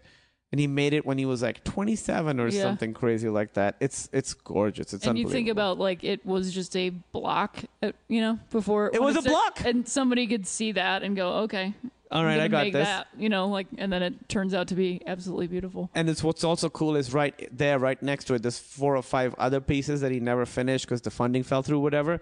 So it is these blocks, and there's like these figures, half card figures, trying to escape out Yeah. of this block, you know. Yeah. So it really puts like in you you really see the process. You see how it was a block, and then it wasn't, and now. That one became David, but these guys never like And- yeah. achieved their full potential. Almost kind of like the morphing techniques in Gender Bender. Yes, We're like still doing that. We've yeah, just we been really doing are. it forever. They really the the female and the male that they had in that shot really looked pretty similar. They really did. The Actually, morph- there was a quote that I read that uh, I forget who it was that was working on the show that was like kind of bummed because they were so similar that the Oh. morphing didn't really look. It was like- it wasn't as pronounced because it wasn't going from like this guy that is like 200 pounds to this woman that's Yeah. 110 pounds. Well, that would've looked real They looked like really similar. um, when is this? Is this before or after the Michael Jackson black and white video? It's got to feel be like before, That right? was 92. That was that 92? video premiered in 92. I'm pretty sure. Because that morphing is better than this morphing, right? It's that's like the first instance of that. but they do a great job in Oh, that. yeah, in that it's amazing. That I remember sitting. I was just talking about this too. I said uh, at home, I was just like, "Do you remember when we used to like watch music video premieres? Like everybody Oh yeah, waited for that to happen. Like the ones on MTV, but also that premiered on like ABC. did it? Yeah, and it was like a long for the whole thing with um, George Wendt at the beginning and. Uh, Macaulay Culkin. There's like a scene of he's like turn it down, yelling at Oh Macaulay. yeah, There's like a whole story at the beginning. yeah. John Landis directed some of them. Yeah, Thriller. He did Thriller? Thriller. Yeah, I'm not sure the- if he did the black and white one, but he definitely did thr- Thriller. And the black and white one, the morphing is like you know, it's a total close up. Yeah. all kinds of people. All X-Files moving, is like yeah. dancing around. Yeah. because I remember that one woman with like a lot of hair. Yeah. she's like really bouncing around, and that that one is the one where you're like, holy shit, how did they? Yeah, X Files are like, we could do it. We got to be super far away, Yeah. and the guy and the girl have to pretty much be the same They looking person. pretty much have to be the same person. So what's cool in this, I noticed this message board is um, there's interesting stuff about the specific episode. But what I thought was really epi- uh, interesting was I'm going to read this is um, people. So this is the beginning, sort of, where the internet. A lot of people are getting it. So how the copyright stuff, how something, how if you type something on the internet, like what the copyright issue with that is, is a conversation that happens that's interesting. people are figuring out. So this guy says, I know that a lot of people have posted a suggestion for show IDs on this group. That's great. In the interest of interactive TV, we should try to set up an idea feedback mechanism for the show in order to increase the quality. He says the main problem with suggesting ideas is that if the show uses them, it has to be careful not to be sued for plagiarism. Um, solution to this problem, it seems to me, is to create a culture slash tradition of supplying free and legally released ideas to the groups analogous to information charity. Can anybody out there help out setting up some legal, traditional, cultural superstructure to make this process a reality? I have a lot of ideas for the show, for instance, and I'd be perfectly happy to give them away for free, and so would a lot of other people. Furthermore, I'm sure that most people wouldn't mind if their ideas were taken, mix and match, and edited at the whim of the writers. Let's start a thread on the subject. So this guy's like, I have great ideas on the show. And I do not care if they are taken. I just want Chop them up at the at your whim. Yeah, do whatever you want to do. So this guy's, which is crazy. That's a crazy thing to say. that first of all, it's such so arrogant that Oh, yeah. these geniuses that created. Well, they don't know that it's going to be a show with such cultural Sure, import, yeah. but he's like, I got, I got some shit too. What if it's a werewolf that's also a vampire? Use it. You can have that one. So then this guy says, uh, I personally think, in my humble opinion, that anything posted on a public forum without previous copyright is public property. You can't say it, that something is true if it's in your humble Right, if, opinion. if it's IMHO, yeah. IMHO you can't say it's a fact. exactly. There's no room for fact in IMHO. None of those letters overlap even. I am a I am HFO in Yeah. my humble factual opinion. Uh, in my IMHO, that anything posted in a public forum without previous copyright is public property and thus may be used by screenwriters anytime they wish. Uh, basically, think of us as personal but somewhat distant friends of the screenwriters. And by Whoa. incorporating something we uh, say here into a script, he says we way here into a script instead of we say. So clearly, this guy has great ideas. They're simply using an idea of one of their friends, in quotes, came up with one night over coffee. Since there is no copyright on what we say here, since it's one part or, uh, originality or 10 parts opinion anyway, it's open season on concepts. Just my two cents. Again, you can't have two cents you- and the law. And say this is what's also true.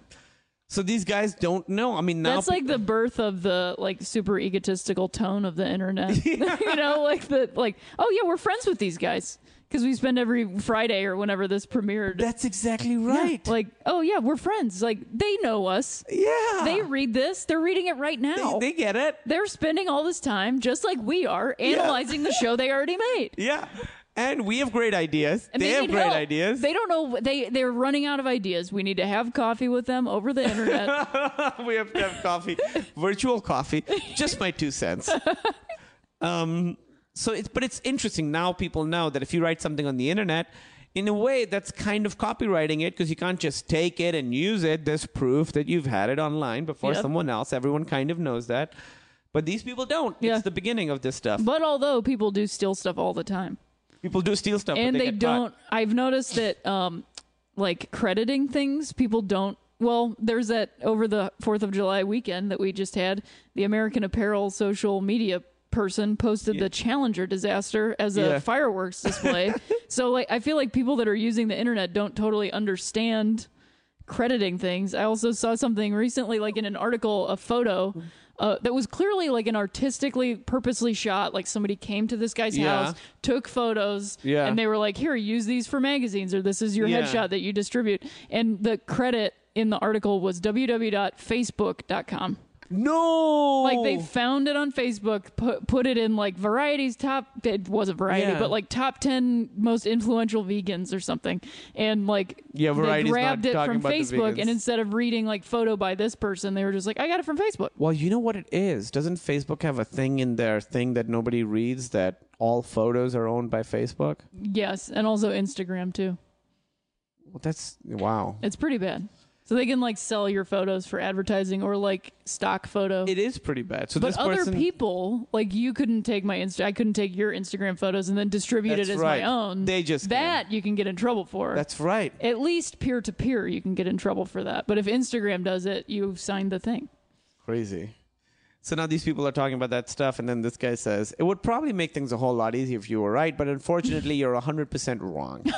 the general thought, certainly prevalent among, prevalent among the online services, is that each poster retains copyright of his or her post, and the services retain copyright of the compilation. Um, and then someone says, um, First off, if you ain't a lawyer, your opinion is just an opinion. Which is That's, exactly that's right. That's pretty true. Then this person says, My understanding is that you do retain copyright on anything posted. By posting, you've just lobotomized your right of reproduction. Basically, that someone can copy and paste, but then as long as they credit Yep. you. And I think that was interesting. So, so that's an interesting conversation. I thought that was happening. That now people, everyone understands it, even if they try and Right. skirt it, they know it's wrong. Back then, people didn't know it was wrong. Yeah. Also, people are trying to give ideas. Um, th- that's exactly the reason why you know, like Dan Harmon, people will come and be like, "Hey, take this script," and Dan's like, "No, I cannot take it." Right. Because if you if this ends up, you can sue me later, Yeah. and this is proof. That's it right there.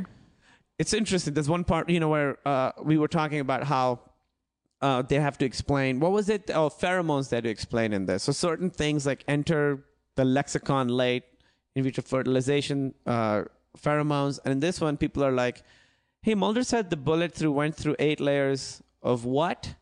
The, uh, Mulder said the bullet You're went through eight kidding. layers of what? It's Kevlar, but I guess early '90s.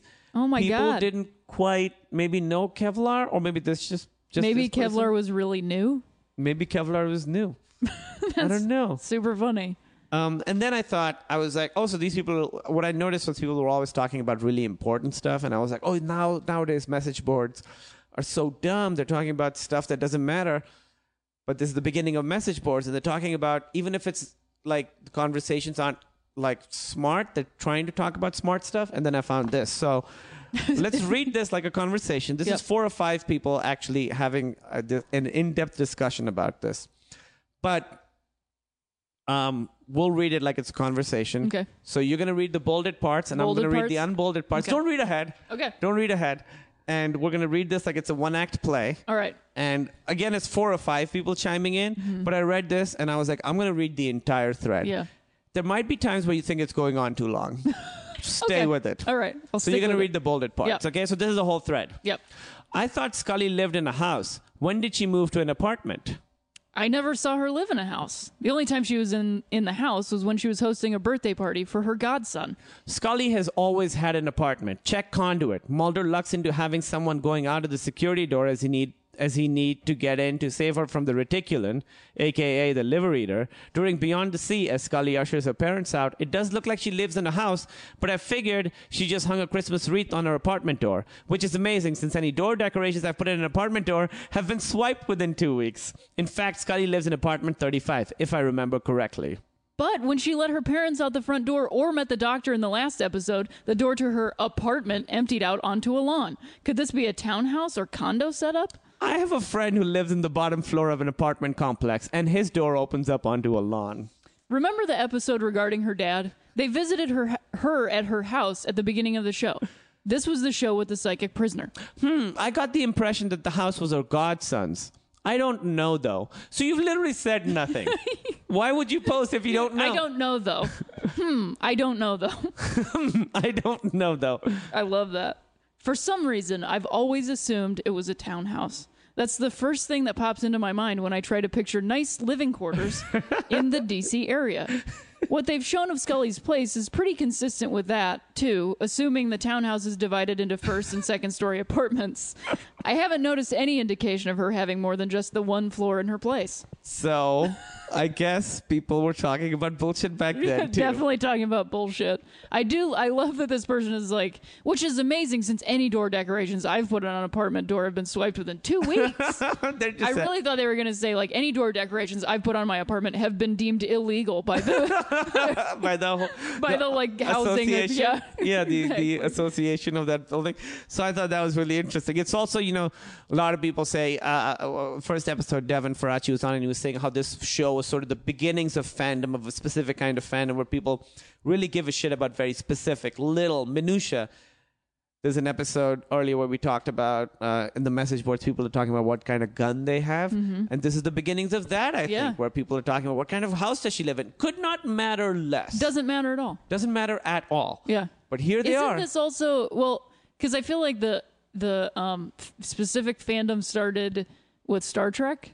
well, yes. This this ilk, This this, is the- kind of this thing, is the- and then the slash. Well, in wait, Oh, you guys were talking about shippers, yeah, Yeah. uh, which is fascinating to me. Yeah, this I love f- that idea, and you and I think Devin was saying like the great thing about them is that there's no will they won't they, so you can ship away because like it's never going to interfere with your shipping.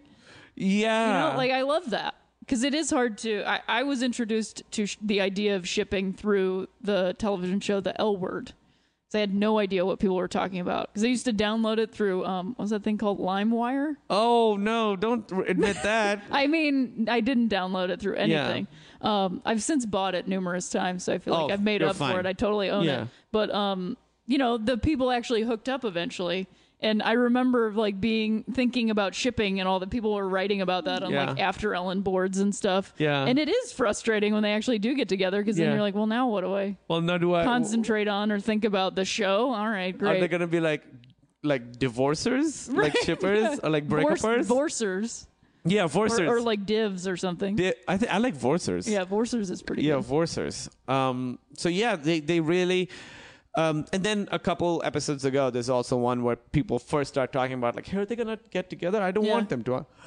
I kind of want them to. So, sort of develops this very specific kind of fandom that still I'm finding it's pretty great. Like, It's as, very deep. as this podcast is coming out, I'm finding a lot of people are still very, very into the X Files. Yeah. Um, it's been really, really awesome. And a lot of people tweet at me, and I see that their Twitter backgrounds are the X Files. And Yeah. they were that before this podcast. Oh, just yeah, it was already there. And I mean, you know Elizabeth McKern in Chicago, right? From through like Chuck. I know her. Yeah. Uh, she's like a huge X Files fan, and she takes photographs. And she, when she's setting up her lighting, she has Mulder and Scully like dolls as the stand in? as the stand-ins, and a lot of her photos are those dolls. Oh, really? I yeah, had no but they're idea. just like Barbie dolls, like Oh, they're not action generic. figures. They they are they're not action figures, no, but they're like full size Barbie doll size. There are Barbie. but they Barbie have suits on, and I love it. They had I think they're the greatest. Mulder and Scully Barbie dolls. yeah, They did. they're super. She has them, and she uses them all the time. I oh, love it. man. Um, I hope you know now when it's coming out in Blu-ray, that'll sort of get people going again. I'm Because I gonna- want a I third mean- movie. Oh yeah. Just- They'll, I feel like they'll do it because actually, have you seen um, any of the stuff that Gillian Anderson's been doing lately? Like, did you watch The Fall? I watched The Fall and I watched Hannibal. The Fall is so I would good. say I watch everything she's been Yeah. doing lately.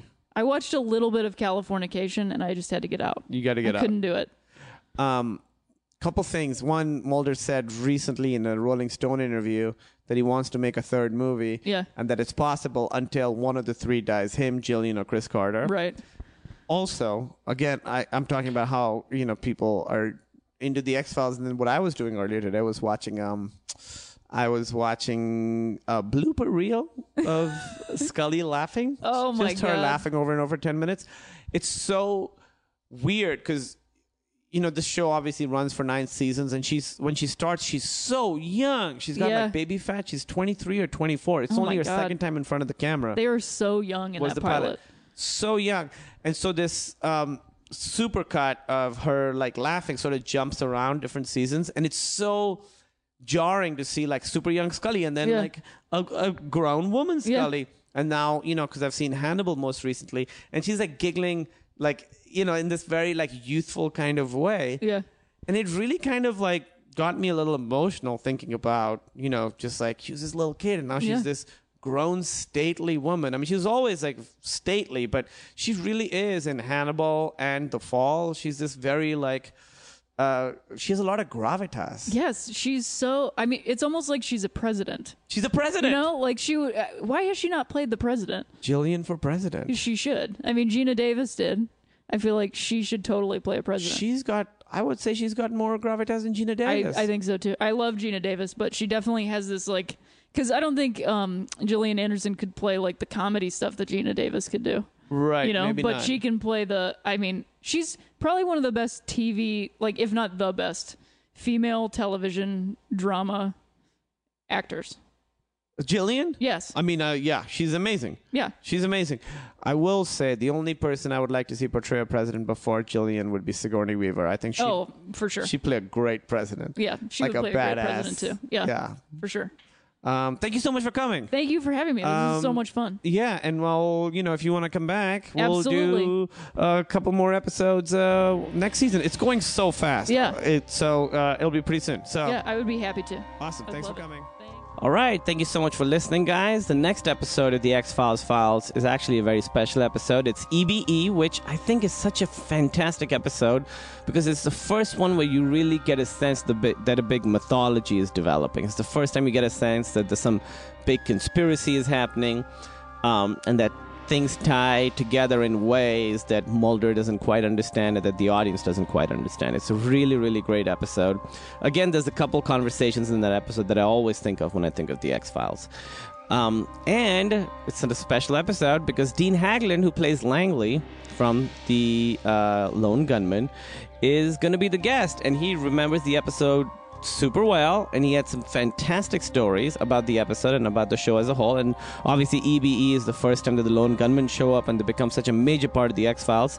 So we went over to his house and we recorded over there, and it's a really, really interesting, great episode. And we're only talking about one episode. We're only talking about EBE. Uh, thank you so much for listening. Go talk about the show on Reddit. Email me at the xfilesfiles at gmail.com. Follow me on Twitter at xfilesfiles. Thanks, guys.